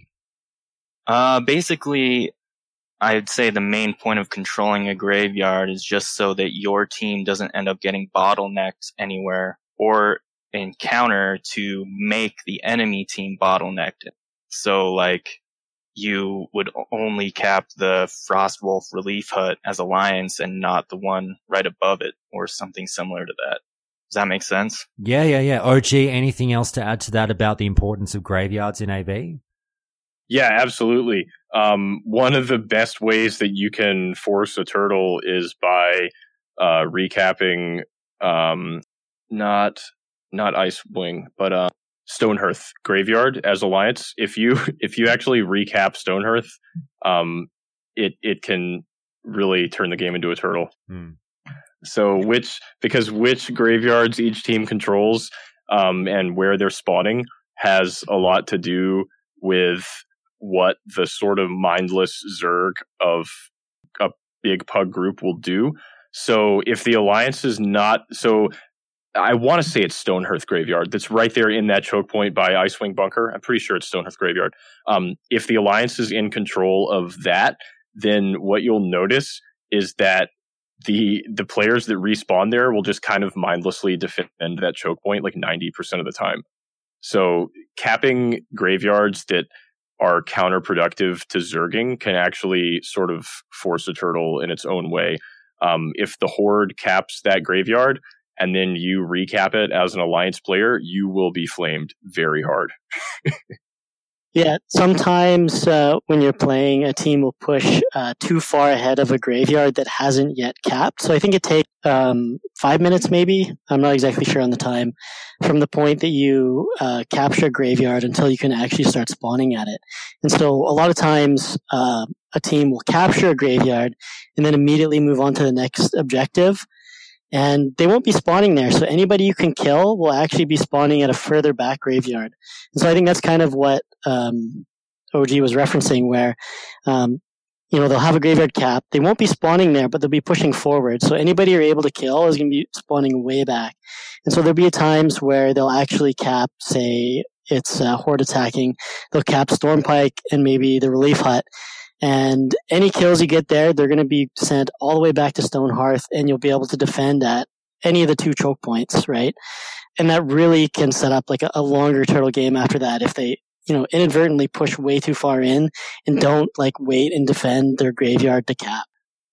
Grimsource, I'll come to you and just ask, we've heard from OG about some of the classes that he feels might sort of revel in AV, particularly if you sit back and defend. Um, are there any classes that you feel are particularly, and I know again, it might seem like a strange question because you never know what kind of a situation you're going to be in, but you know, is there any particular class that you feel works really well in AV or from your experience, you've had a, you know, lot of fun playing one particular class or spec in this battleground? Yeah, I have a bit of a bias on this because I'm a huge Druid fan and I always say you can't have enough druids. so if I could have a whole entire AV full of just druids, I would do it in a heartbeat. Fair enough. Well, you mentioned that you've rolled as Resto Druid and you've spent time as Resto in AV. I mean, I really find it interesting. It's something that doesn't get talked about a, a, lot, the POV of a healer in a battleground. And we don't really talk about the importance of getting your heals up as, you know, all the mayhem is breaking out. So tell me something that maybe as a resto druid you're trying to do or something that you're keeping an eye out for while all hell is breaking loose in AV. Yeah, so I think the single biggest piece of advice a healer needs in AV is just to be aware of where the battle, so where the front line of the battle is happening, because you need to make sure that you're a ways behind that, and that front line is always constantly changing, and so you need to be adjusting yourself so that your warriors who are charging into the alliance or something aren't outranging you and just dying instantly, or that the alliance warriors aren't just rushing in and you know, globaling you or something just like that. Hmm. OG, it was put forward in the last call last week that AV might be a battleground that unfortunately gets a little bit ignored once people have got their reputation up to exalted. You know, you grind that rep and then you get the fuck out. Um, because, you know, generally people will feel that Warsong Gulch or Arathi Basin is the place to be, particularly for rankers. Um, tell me why AV is either the place or not the place to be as a ranker? Well, it all depends on the honor values. Um, I mentioned that on Chronos 2, the honor values in AV were super busted. So as soon as it came out, that was all that anyone played ranking for a very long time. Um, even even on Warsong Gulch weekend, when Warsong Gulch had the bonus honor, it was still better honor per hour to just farm Alterac Valley. That was super broken, and it really bummed me out because it kind of killed PvP on that server. So I'm hoping that the Alterac Valley version we get on Classic won't have those super inflated honor values, especially for killing the lieutenants and stuff. With proper honor values in terms of ranking, with no bonuses in the equation, the best honor per hour is five capping Arathi Basin. Um, it's slightly better than Warsong Gulch. You can you can 3-0 a Warsong Gulch in six minutes if everybody uses speeds and you're super efficient. And so a five ca- an instant five cap in Arathi Basin is better honor per hour than six minute Warsong Gulch wins. However, if you are struggling to five cap, then Warsong Gulch is better. Um, and all of that is with no bonuses factored in. With the bonuses, uh, ideally, whichever battleground is in the bonus weekend is going to be the one that rankers quote unquote should be playing. So, um, with with if all of that is consistent on classic, then you'll probably see rankers mostly playing Arathi Basin, and then they'll switch to Warsong Gulch on Warsong Gulch week, and they'll switch to Alterac Valley on Alterac Valley week. The the funny thing about Alterac Valley is that you can't actually queue a raid group for Alterac Valley through the vanilla UI itself. You can only solo queue. Oh. Now, back in the day, a lot of people used an add-on called Stinky Queue that allowed people to kind of solo queue and know ahead of time whether they were going to get into the same game as their friends. Another really little known fact is that there's while you can't queue for AV as a raid group through the vanilla UI, there actually is a script that exists in the game files that lets you queue a raid group for AV. This script existed. It existed in retail vanilla. It was a very, very little known thing back then. But today on private servers, if you have the add-on Lazy Pig, which is super common, um, and you're the leader of a raid group and you click the queue master, one of the features of Lazy Pig is that it actually automatically runs that script to queue a group for Alterac Valley. Now, most private servers have that script blocked because 90% of the general population views AV premades as just like a really dumb kind of exploity thing that sort of ruins the game for everyone else. But if I can tell a funny story, um, on Nostalrius, the developers were not aware that that script to queue a raid group existed. So AV came out, and you know, as soon as it released, we had a full 40 man raid ready to go just in case the script wasn't blocked. And lo and behold, the script was not blocked. Hmm. So we queued up with our 40 man raid. We farmed up to revered reputation within like a matter of hours. And Dream State, Dream State did the same thing. So there was Dream State 40 man and then the Nope 40 man both doing this. So after a few hours, we started getting whispers from the GMs asking us how we were queuing a raid group for Alterac Valley. And I believe Mytaz was the raid leader at the time. And I don't, I'm not even sure that he was aware of the script. We just all had Lazy Pig. And so he told the GMs, listen, all I, all I'm doing is right clicking on the queue master and it's putting my group in the battleground. And that was when Juddy spoke up, who that guy has a deeper knowledge of Vanilla WoW than anyone I've ever known. That was when he spoke up and kind of told us all, hey, there's a script that exists that lets you queue, and it's actually a feature of Lazy Pig. So the reason it's letting us do it is because Lazy Pig is running the script. Hmm. So then we started trying to explain that to the GMs, and they were very, very confused. And they accused Monkey News of developing third party software to allow to, to bypass queue restrictions and queue a raid group for AV. So, you know, we're sitting here. I was ranked 12, I think, at the time, like in the thick of my grind. We have our whole guild like halfway through revered. And then Monkey News and Mytaz got teleported to GM Island. And if you've ever seen like the interrogation room, there's a really funny video of the story I'm telling right now on Oh, YouTube wow. that you can actually actually look up. Um, I can link it in Countdown to Classic Discord. Yeah, thanks, the man. Call. But Monkey News and Mytaz got teleported to th- it's like an interrogation room on GM Island, and they polymorph you into a rat and like put you in this chair with like a spotlight on you. Like, it's it's absolutely hilarious, and they were just being interrogated ruthlessly. And no matter how many times we tried to explain, like, listen, we we're just clicking the queue master and it's letting us in, they ch- somehow chalked it up to the fact that we had developed an add-on to basically let us cheat. Um, and so they banned Mytos and Monkey News and reset our whole guild's rep to Wow. zero. Wow. They needed like and it was uh, only it was only after that that they realized the script existed and they blocked it, and then there was no more pre-meeting AV on Nostalrius. But you know, with that said, uh, once that script is blocked, everybody just counts down in voice chat. You know, three, two, one, Q, Mm. and you usually end up in the same game anyway. So That's fucking hilarious. They needed the digital version of like uh your character strapped naked to a chair with a digital Mads Mikkelsen with a uh, carpet beater. Like uh from Casino Exactly. Royale, yeah, with the, the hole cut out of the chair. But anyway, um, guys, we'll we'll start to wrap it up, and I'm going to ask all of you uh this question next. So I'll I'll cut to Grimsource for a question, and then I'll ask all of you eventually what your favorite if you have a favorite AV story or a funny or a particularly fond memory of a match that you played in AV. So think about that one in the background while I ask Grimsource this. Grimsource, we've touched on a lot of love for AV in this call, but if I had to sort of you know, put the flame to you and ask in the 1.12 version of AV, um, and let's say discounting the potential Zerg effect, is there anything in the content of AV that you actually really dislike?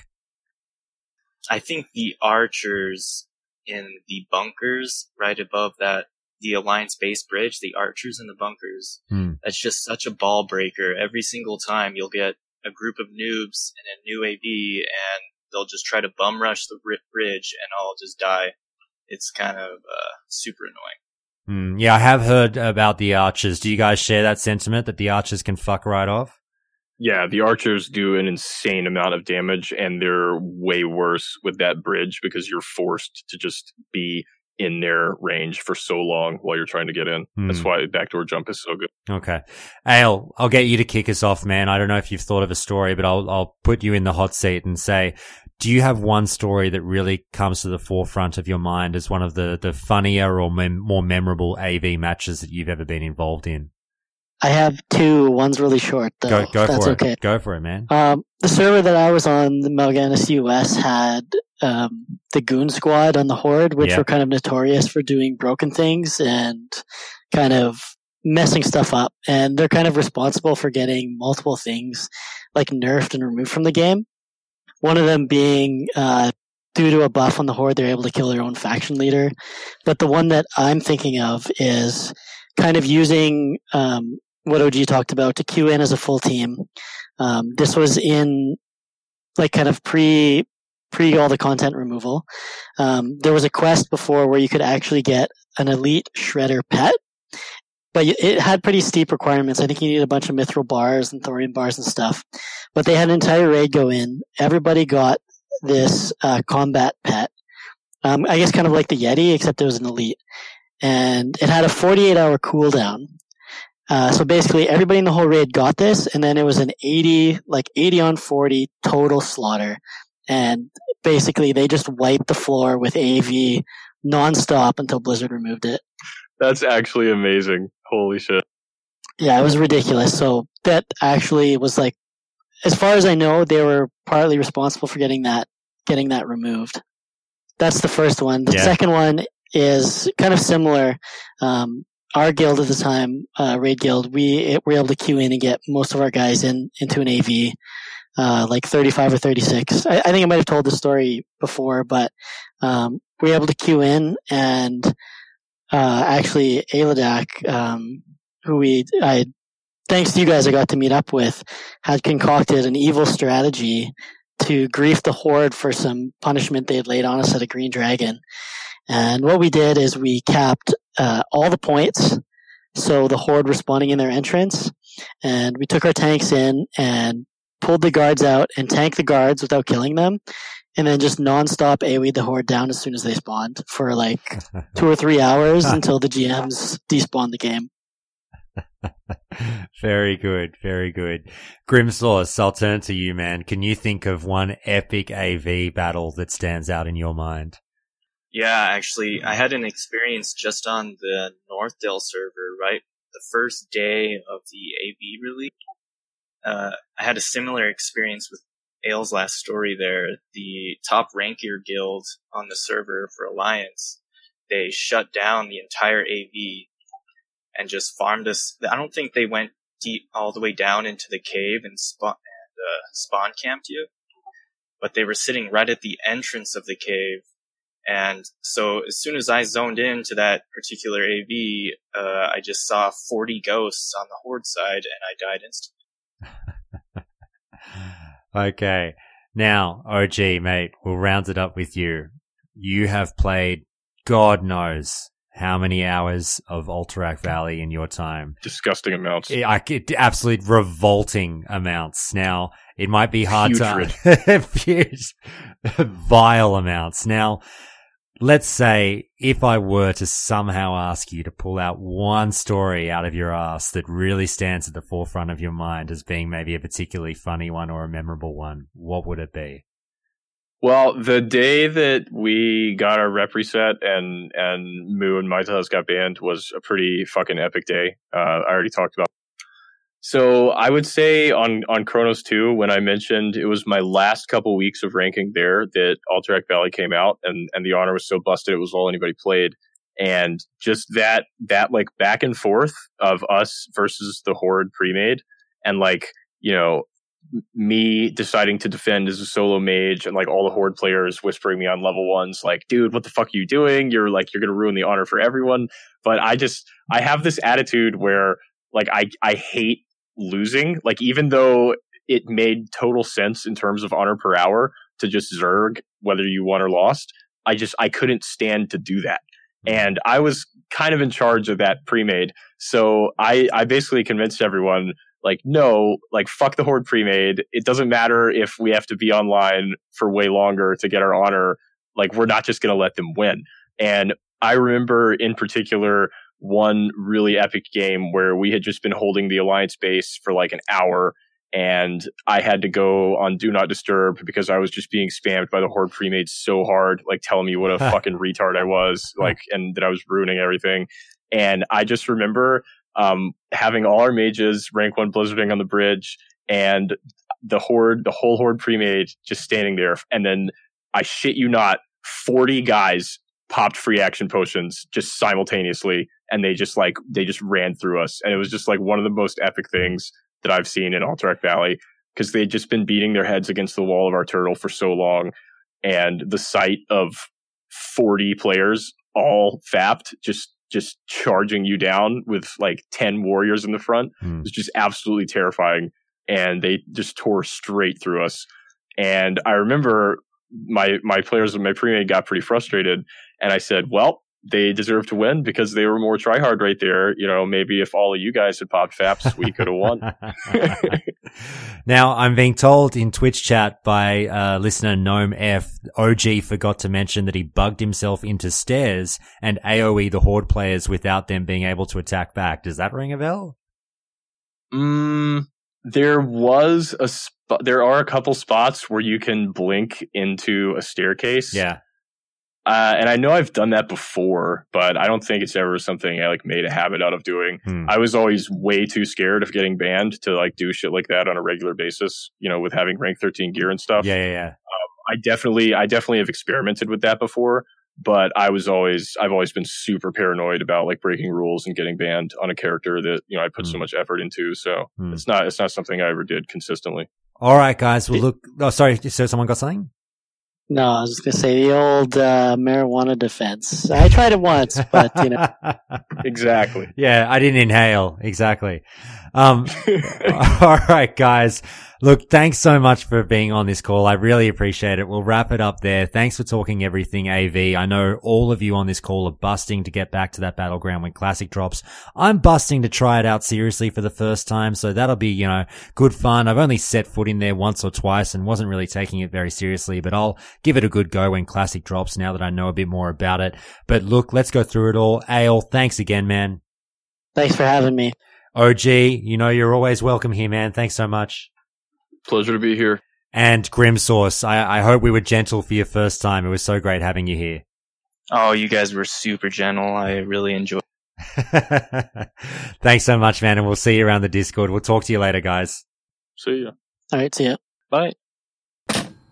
So that's the show for today, everyone, but be sure to tune in next week as we have even more calls for you. I've got 15 calls left in the bank as Caller Palooza 2019 rages on. Kevin Jordan will be back to break down another class, so we'll touch on that and much, much more.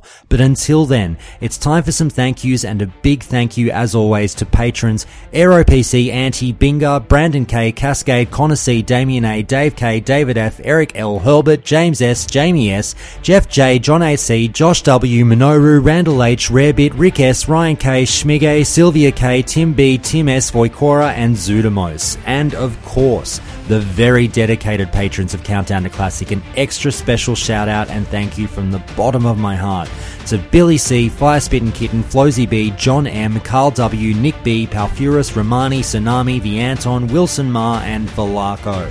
Thank you so much for your phenomenal show of support to Countdown to Classic. This show would not be on the air without your assistance, and I thank you greatly for that. But that's it for today. Have a great rest of the week, everyone. I'll see you all next time.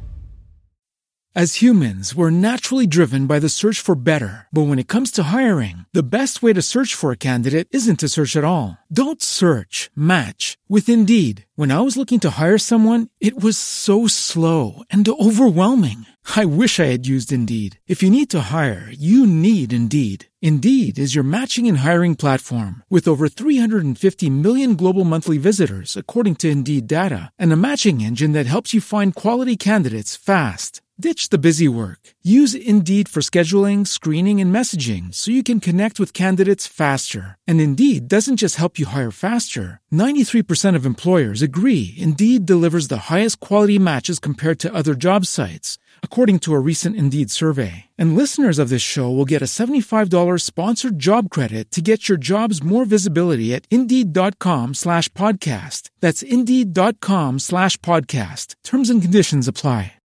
As humans, we're naturally driven by the search for better. But when it comes to hiring, the best way to search for a candidate isn't to search at all. Don't search, match with Indeed. When I was looking to hire someone, it was so slow and overwhelming. I wish I had used Indeed. If you need to hire, you need Indeed. Indeed is your matching and hiring platform with over 350 million global monthly visitors, according to Indeed data, and a matching engine that helps you find quality candidates fast. Ditch the busy work. Use Indeed for scheduling, screening, and messaging so you can connect with candidates faster. And Indeed doesn't just help you hire faster. 93% of employers agree Indeed delivers the highest quality matches compared to other job sites, according to a recent Indeed survey. And listeners of this show will get a $75 sponsored job credit to get your jobs more visibility at Indeed.com slash podcast. That's Indeed.com slash podcast. Terms and conditions apply.